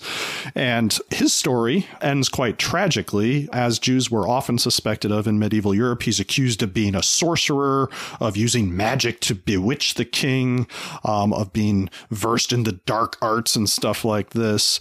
And his story eventually concludes with him essentially sacrificing himself to this anti Kindath sentiment so as to advance and stabilize the position of his Asharite king and friend, King Badir of Ragosa, which is a nice way of sort of Kay exploring the kind of how shall we say, the ways in which this kind of religious minority here, the Kindath, um, could be nonetheless woven into real political problems at the time. That that the Kindath, although this kind of minority population with no kings of their own or anything like this, nonetheless were caught up in the politics of the day just as much as anybody else.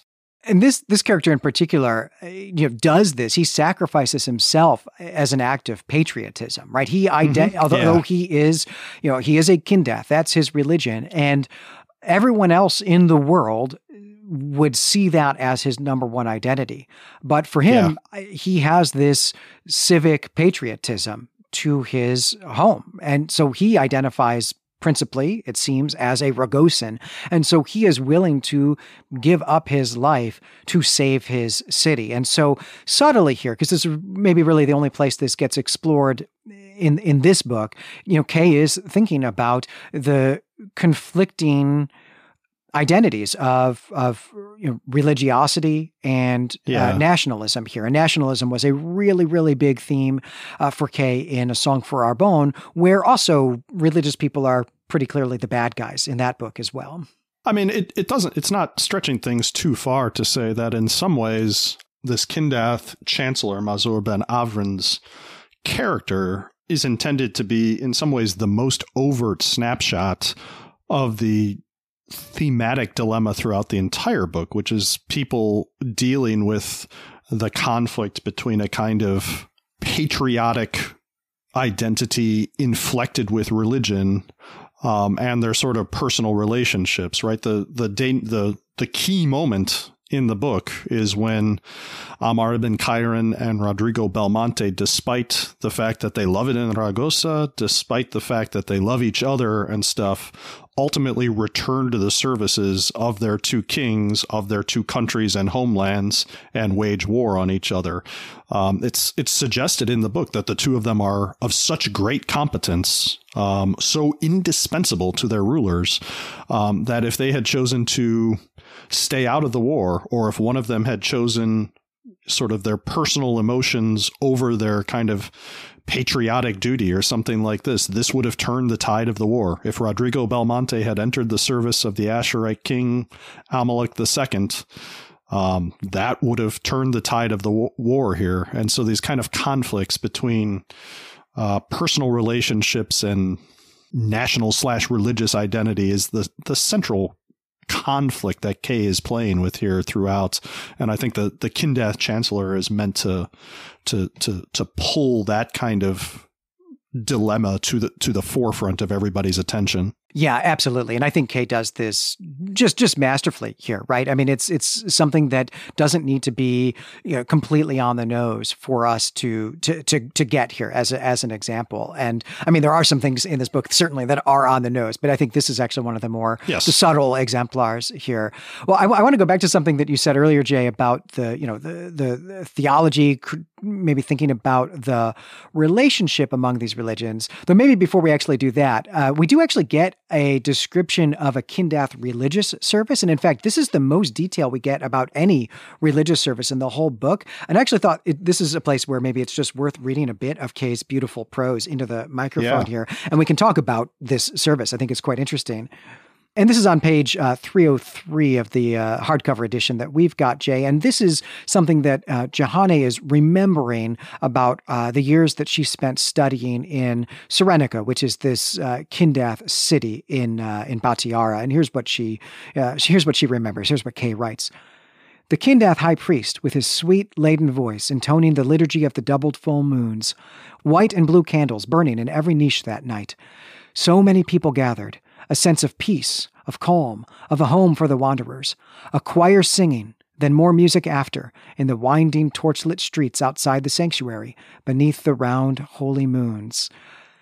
And so, yeah, here we get a glimpse of what an actual religious service looks like. Uh, there's uh, you know, music, uh, a choir singing. There's an, uh, a, priest who's intoning the liturgy. Uh, that this service seems to have something to do with the uh, phase of the moons, right? Like this is a partic- particular holiday, perhaps a high holiday that she's remembering, though that's not explicit and not named here. But you know, this is the one place in this whole book that's very much about religion where we actually get people worshiping. Yeah, there's um there's a funny mention also. I, I don't have the page number in front of me, but there's a funny moment where the King Ramiro Valledo um, has has some something goes really well for him. And usually when this happens, he decides he wants to have sex with his wife. Queen Ines, the, the extremely devout uh, daughter of the king of Ferrières, who he's um, married. And that's what she's expecting in this case. But instead, he says something like, you know what? I'd like to go pray now. And so they go off to some kind of service or something to pray together or something. So we do have these moments punctuated where we become aware of these. The passage you cited, I, I had not noticed, but is absolutely the most elaborate discussion we have here. Um, in particular, there's this thing we should mention this idea that the Kindath face is dedicated to the moons that they refer to as the wanderers.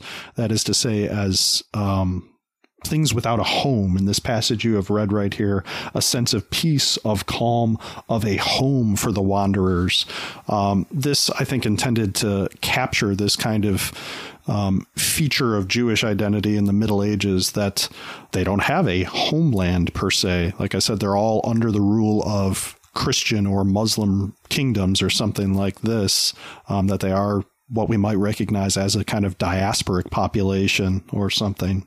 Right. And you know, this world, this fantasy world, does have some analogs to the place where Judaism is is born. Right, this would be the the hmm. neighboring or a region that neighbors Syria, where uh, the Asharites or where Ashar was uh, was preaching and founded the Asharite religion. Uh, this is a place that's listed on the the small zoomed out map that we get as Amuz, and I, I don't actually even know if we ever get that name in the the text, but it's at least there on the map. But there's there's no sense that that that's actually where the Kindath religion originated. And, and so this is a good place to go back to our question about the relationship among these three religions, because although it's not clear that there is one in the way that these characters are thinking about the history, it is clear that there must be some relationship in the way that they all venerate uh, astronomical phenomena yeah. like celestial bodies and different ones that we get the sun, yeah. the moons, and the stars.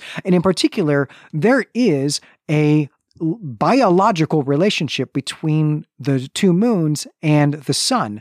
These moons are the sisters of the sun. The moons are the sisters of the god. So there's clearly some theological relationship between Kindath and Jaddite. Uh, but then where does Asharite fall in there? It's, it's hard to say.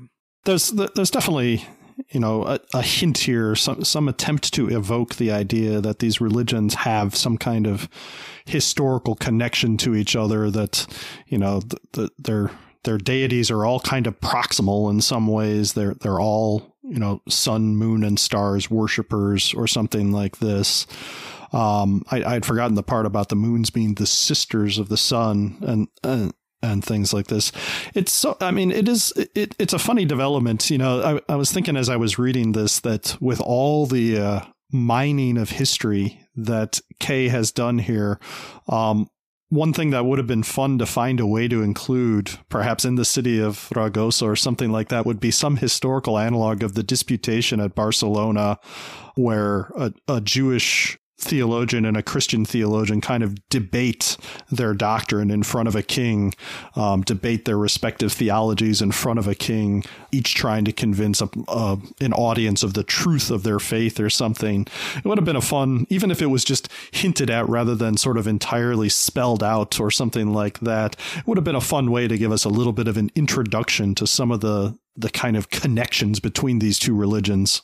I absolutely would have loved that, and and there are texts like that from Al Andalus as well, where it, it's it's mm, Jews and yeah. Muslims, and actually also Jews and Muslims and Mozarabic Christians. We have a handful of of, of similar types of, of disputations or uh, or questioning texts there that are are super cool, and I would have loved for something like that to happen. But uh, you know, I do get it's already a six hundred page book, and yeah, you know, yeah, you know, this is kind of our wheelhouse, right? This is the things that we want. I think basically every fantasy novel to be more about theology theology than it actually is, even the ones that are about theology, I think. Yeah, exactly. okay, but now we need to put all of this together, right? And and talk about uh, Reconquista and Crusade here, right? Which is to say that this is a book about war and religion and about holy war. And so let's start by looking at Kay's version of the First Crusade. And it's possible we haven't actually used the word crusade yet, actually, in this episode because it's not used in the text. But this holy war that is going to Soriyya to battle the Asharites, that's leaving from Ferrières, is an analog for the First Crusade. So maybe the first thing we should do, Jay, is talk about what is a crusade? How do we define it? How do we define a crusade? I don't know if we have a good definition for one. Um, no, but I mean, this is sort of the point in some ways.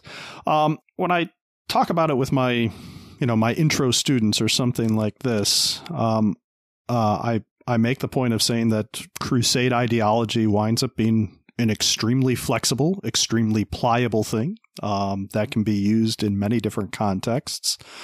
Um, if you want to try to boil it down, um, while always remembering that crusade is ultimately more a modern concept than a medieval concept. Um, the phenomenon that we call the crusades is roughly speaking a kind of religiously sanctioned warfare um, that in its earliest manifestations tends to be about war directed against Muslims in control of the so called Holy Land, that is to say, the spaces associated with the origins of Christianity. It turns out that that definition, if you begin to start studying the Crusades, becomes so problematic that almost no part of it will stand up to full scrutiny or anything. There are crusades that have nothing to do with the Holy Land. There are crusades that have nothing to do with Muslims that are in fact directed towards other Christians.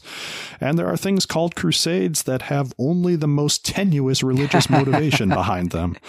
But nonetheless, I mean, for Kay's purposes, he is clear. I mean, the term he uses is holy war, which is actually a pretty good alternative to crusade to use. And I think this is what he mostly has in mind here, which is to say a form of warfare that is religiously motivated. Right. I think that is a, a perfectly good, you know, broad definition of what we're talking about when we're talking about crusade. Certainly, a, a crusade is in that umbrella category at the very at yeah. the very least. And yeah, there is a huge uh, historiographical debate about how we define crusade, and that is in part, uh, maybe even entirely, because as you allude to, Jay, this is a word we invented, moderns invented. Medieval people didn't have this word. They didn't call themselves this, and they didn't have a clearly developed concept of it. But we, as historians, want to identify a phenomenon and study it, right? And so, therefore, we yeah. want to come up with some terms, um, or a rubric for how we know what actually falls under this category so that we can study it. And uh, this is something that I did, it's years ago now when I, I taught my uh, War and Society in the High Middle Ages class, which I did really as a series of historiographical debates. And one that I did was on the Crusades and the, the question of what is a crusade? How do we define it? And there are some criteria here that can really matter. And and there's a, a, particular scholar, renowned historian Giles Constable, who I know is incredibly important to you in your work, Jay, who Indeed. famously divided scholars into various camps based on their answers to you know a set of, of questions. And so there are uh, traditionalists who believe that uh, you can only call something a crusade if it is going to the Holy Land. Uh, right? That is a necessary component. If it's not going to the Holy Land, right? If it's being fought in Spain, if it's going to Egypt, if it's going to Tunisia, if it's Christians versus other Christians, then it's a holy war, perhaps, but it is not a crusade. Uh, and then he called another camp pluralists uh, who believe that the geography does not matter so long as it is something that's been called by the Pope, or at least there's some other kind of papal involvement and also pious motivation. And then there's another camp, a third camp called the popularists, who believe that the only thing that really matters is the piety or religiosity of the participants, uh, and that there doesn't actually even need to be any papal involvement at all. So that anything um, undertaken by Christians against, well, anybody that's motivated by religion um, or piety could be called a crusade. And yeah, I, I don't think there are very many traditionalists left. But I think when Kay was writing this book, there still were, right? People who really thought that it's not a crusade unless it's trying to liberate Jerusalem. Yeah, I think that's right. And I think Kay, like a lot of people have at various moments when they think of crusade, they mostly just think of the first crusade. And, you know, in some ways that's to be forgiven because I think medieval people often did that as well. It was the only one that was successful. It was the one whose memory kind of reverberated throughout the ages. It was the one vested with apocalyptic significance by a lot of people. Um, and it was at the time something, if not novel, something that seemed, um, seemed precedent setting um, that that something new was now happening within Europe in terms of warfare and religion and ecclesiastical culture and stuff like this. And so it's very easy to take the First Crusade as sort of the archetype for what you're going to think a crusade is. And its most prominent feature was the liberation of Jerusalem. Liberation, I use in scare quotes there. Um, the conquest of Jerusalem, and and this being its main focal point. We get no sense of that in Kay, Interestingly, the war against the first crusade that is called here, the Jaddite War, Holy War against the Asharites, is going to a geographical space that we would recognize as the Middle East, um, where you know, sort of along the Levant and stuff.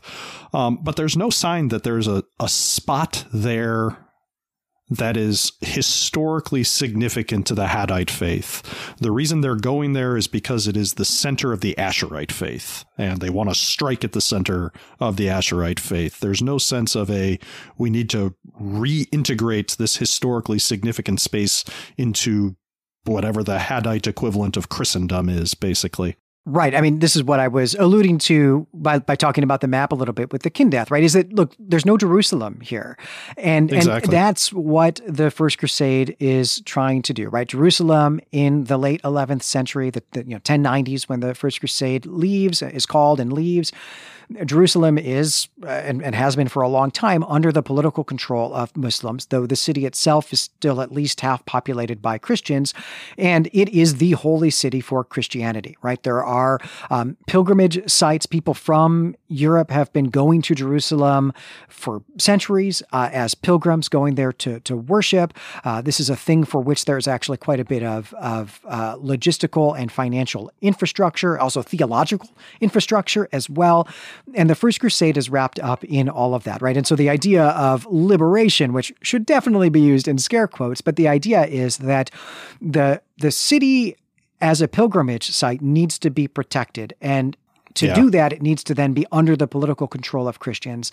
And then another way of thinking about it as liberation is also that the Christians who live in the holy Christian city ought not to be under the political control of non-Christians. And so that's kind of the double meaning of of the idea of of liberation there. And but yeah, that's all totally missing here. This is just we are going to invade the, the this other religion's holy city Yeah. and and put them to the sword and the flame. And so it really it is not subtle. It is not it is it is not subtle. Yeah, absolutely.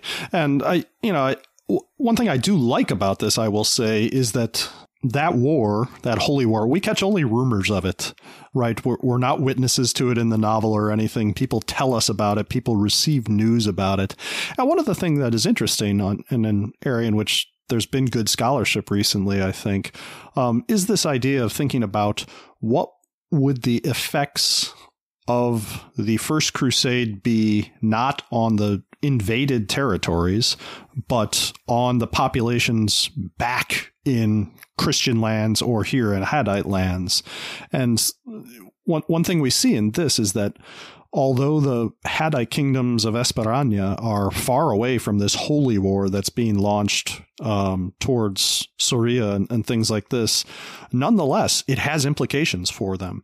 It's reconfiguring sort of Jaddite politics, even though they're far removed from it and stuff. It it has a kind of reverberational reverberational. It reverberates into their politics a little bit um, by sort of galvanizing populations for the idea of holy war. Um, you know the, the the kings, the the the Jaddite kings here don't necessarily want a holy war. Um, maybe they want to conquer Al Rassan and stuff like this, but they're really not sure how this is going to play out. The, the the king King Ramiro at first isn't real excited about this news about this holy war happening because it feels like it's going to force him into a certain stance that yeah, maybe he can use to his advantage, but nonetheless, his hand is being forced here. That the emergence of the idea of this holy war has effects even on people who are not participants in it. Yeah, that's a really astute observation, Jay. I had not thought about that very much because I, I was mm, pretty obsessed actually with the fact that Kay reverses the relationship actually between Yeah. Reconquista and Crusade, where uh, this is what's happening, right? Is that that Ramiro and, and the other Jaddite rulers here in Esperaña, they want to conquer because they want to conquer. And what we're seeing is these these foreign priests coming in and trying to make it uh, a war of of religion, a, a holy war, right? And that they don't really Yeah. want it to be that. And that's a major theme of the book. But actually, the First Crusade is not the First Crusade. The First Crusades happened in Spain a generation previously. That it's the opening phases of the Reconquista um, in really the, the 1060s. Um, it, it is true that uh, the, the the analog to King Ramiro in the real world, who captures Toledo in 1085, is not putting people to the sword and the the flame uh, the way that the actual Crusaders end up doing. That he wants to govern this this city. That's what he wants to do. Yeah. But there is religious zeal that is motivating at least part of uh, of this this warfare, and at the very least has been a rallying call for people who are not from Spain uh, to come and join these armies. And people from France have already come into Spain. Uh, not many, not nothing nearly as big as the First Crusade. Maybe a few score uh, knights from uh, 11th century France have crossed the Pyrenees and tried to take two cities in a small valley in, in you know in the Pyrenees. Um, but they've done that because of religious zeal. And the Pope has been involved in this. The Pope's been organizing Yeah. some of these campaigns. And a key component of the historiographical debate around what is a crusade, and perhaps a key component of what we might call crusading, is the papal indulgence, which is this idea that going on the crusade is an act of piety and that if you perform that act of piety, um, it is then an act of penance, which is to say, it washes away the sins that you have committed in your life up to that point, sins that you need penance for. Yeah. And that is something that is key to the crusading movement, but it's an idea that originates before the First Crusade. It originates in the Reconquista, but Kay has reversed that.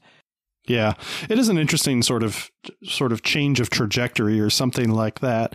But again, is is sort of in keeping with the the particular thematic thing that he wants to depict here, which is that there is a world here of kind of, um, to use a recent phrase uh, from scholarship, a world of rough tolerance, um, and maybe could have found a way to make it work because there are no extreme religious dogmatists in Esperaña or in Al Rassan um, as of the opening of, or at least there aren't any that are fully in control or in charge of anything. Um, and if it hadn't been for the pressures of these outside hardline Jaddites and Asharites, uh, maybe this world, maybe Al Rassan could have been preserved or something like that. And so I think he, he really didn't want to have um, the conquest of Al Rassan be something that was generated, the religiously motivated conquest of Al Rassan be something that was generated from within Al Rassan itself. He wanted it to be pressure from these outside, more dogmatic, more hardline Jaddites and Asharites and stuff. That's exactly right. And this is maybe where we can zoom back out of the Middle Ages and situate this book in North America in the 1990s and say that although this is a really cool book about 11th century Iberia, I mean, it's amazing for that. It is also about the United States and Canada in the 1990s, where uh, religious fundamentalists, evangelical Christians, perhaps in particular, uh, have been gaining political power. And there is real fear that this type of zealotry is going to be is going to have a place in politics in in Canada. That's Kay's fear, and this is the same fear that Margaret Atwood has when she writes The Handmaid's Tale about 10 years before, maybe 12 years before mm. this book as well, right? So those two books, perhaps the most I don't know, famous works of Canadian speculative fiction, probably, right? Yeah. Are are yeah. dealing with this same phenomenon here in the 80s and the 90s. And so that's where, you know, Kay is looking at this medieval situation and this this myth really of what's called the convivencia, the the living together, right? The the uh, living together of these three religions and saying that's the ideal we should be striving for and and no zealots from any religion should be handed the keys to political power because that creates a bad world world for everybody. And that is the message here of this book. Yeah. I think that's exactly right. And, you know, we would be remiss not to mention, um, in terms of troubling developments in, in the recent world, the rise of anti Semitism among them. Kay is perfectly willing to explore that in its medieval origins here. We are told um, that the holy war that is being launched by the Jaddites in the east somewhere on the way to the Asharite homeland um, has paused in the city of Sorenica, um, which is essentially a Kindath city, to massacre all the Kindath inhabitants of it.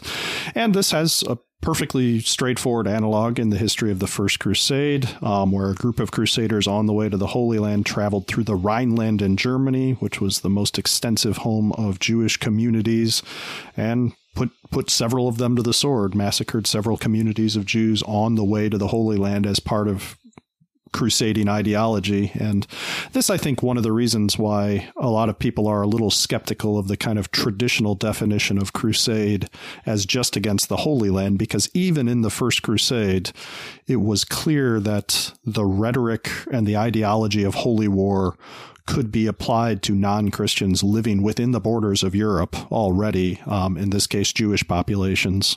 Yeah, I mean immediately, right? I mean it's it's it's after the first crusade has left on crusade, but long before they've gotten there, right? So yeah, it's there from the very start, and it is something that's that's there in Spain too, right? Uh, what what to do with uh, populations of non Christians, uh, uh, Jews in particular, actually. Um, even though all of the rhetoric is really about the Muslims, uh, Jews in these cities do do suffer uh, perhaps disproportionately even to the, the Muslim populations as well. So I'm glad you brought that up.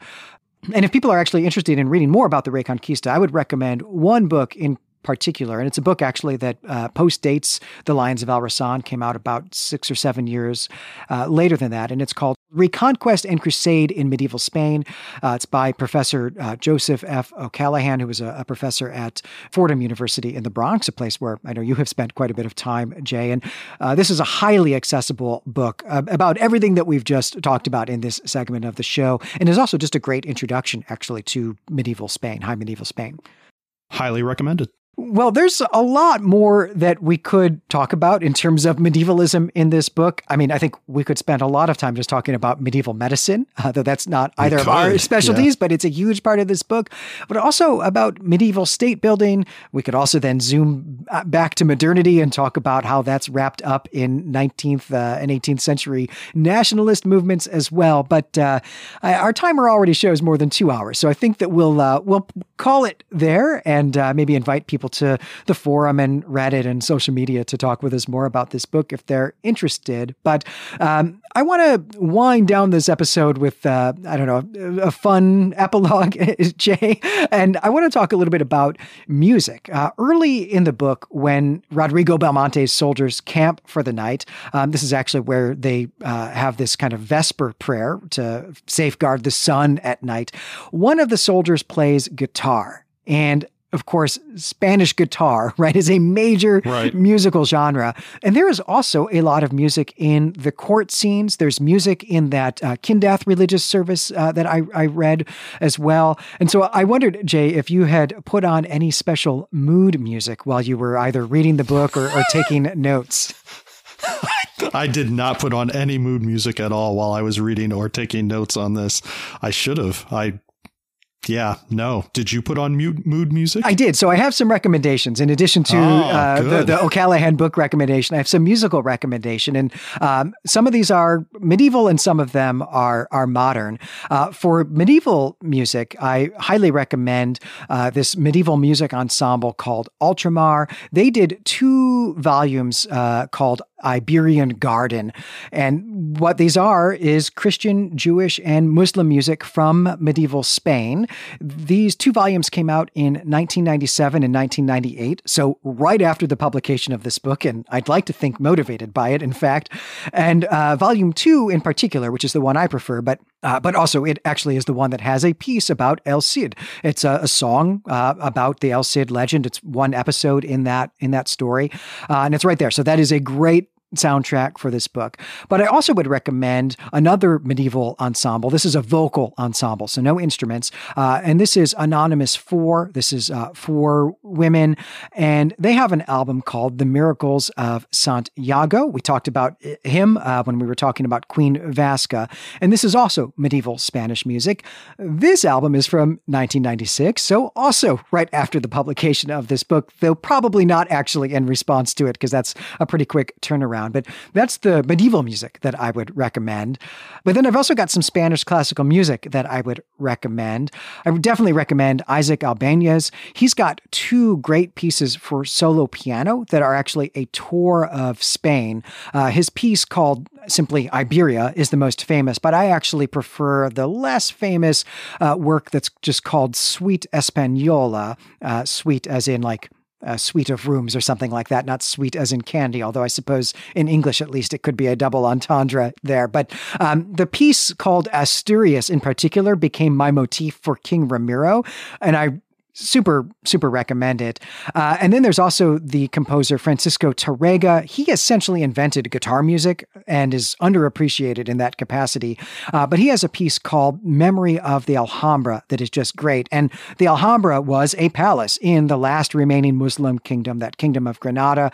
It's uh, absolutely um, a, a, gorgeous building. It's a World Heritage Site. It does post date the events of this book, but nonetheless, it's become a kind of um, synecdoche, I guess, for Al Andalus, right? Because it, it, it, has survived and it's absolutely gorgeous. Uh, and in, in Spanish, this the title of this particular piece by Tárrega is Recuerdos de la Alhambra, uh, another beautiful piece. And then finally, Jay, I will end with this last recommendation here by Manuel de Falla, who is probably the most well known Spanish classical music composer. He has a really great orchestral piece called Nights in the Gardens of Spain. And it's, uh, again, a tour of Spain, although really it's a tour of southern Spain. And the first movement of this piece is also about the Alhambra. And uh, yeah, I just recommend all of these composers. They give you great tours of, of Spain uh, that I think make some really fantastic soundtracks for this book. When we sell our TV pilot script of The Lions of Al Rassan, we'll have our soundtrack ready. well, something I will say, I bit my tongue on this earlier because I knew I wanted to do this segment.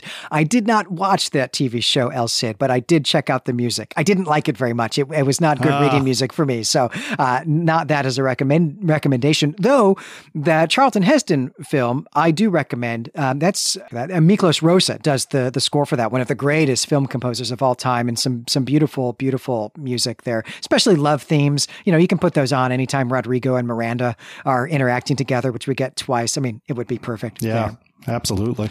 Well, the other thing we need to do, Jay, before we close out this episode is talk about what's next. And I, I, just thought it would be fun to do this live. We had talked last time, and I think even said when we were finishing up Foundation that we were going to do this book, The Lions of El Rassan, and we have, and that we were then next going to do more Guy Gavriel Kay. We were going to do the Sarantine Mosaic. But I think that we should not do that. And the reason I think we should not do that is simply that this is too awesome to blow through so quickly, and I would like to savor this experience and uh, save Kay, save Kay for some later date, which pains me to do because that's the series of books that are actually about one of the principal events of my PhD dissertation. And yes, so like indeed. I'm excited to do that. But I thought it might be fun actually just for us to take a little a little break there and behoove us to do so. So I have three suggestions for you, Jay, though of course we could we could do something that is not one of these suggestions as well. But each of these comes from a different publishing category, uh, you know, the three different publishing categories that fall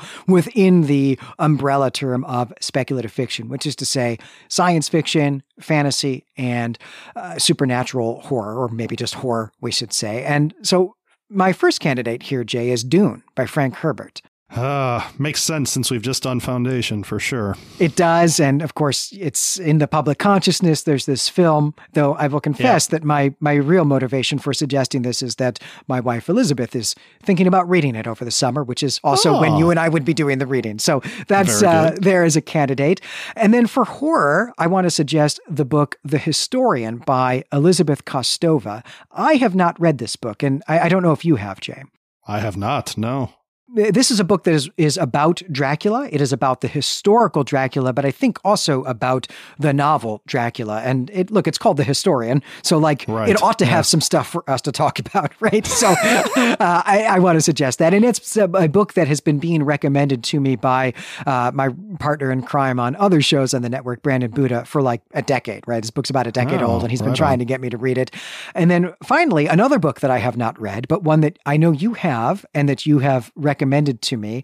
Uh, and this is The Buried Giant by Kazuo Ishiguro. Oh, it's pretty great. Yeah, that's a extremely minimalist, uh, fantasy leaning spec fiction uh, set in sort of the the years after the Anglo-Saxon invasion, quote unquote, of Britain. Oh, it's pretty great.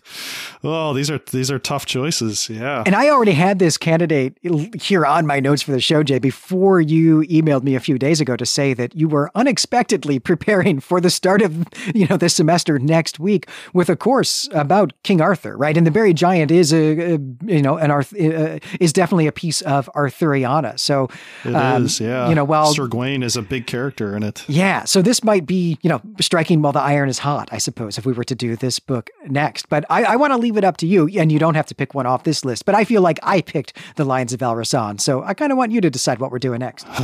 do I have to pick right now? I should pick right now. I think, now. yeah, I want to do it live. I think that's the fun. okay.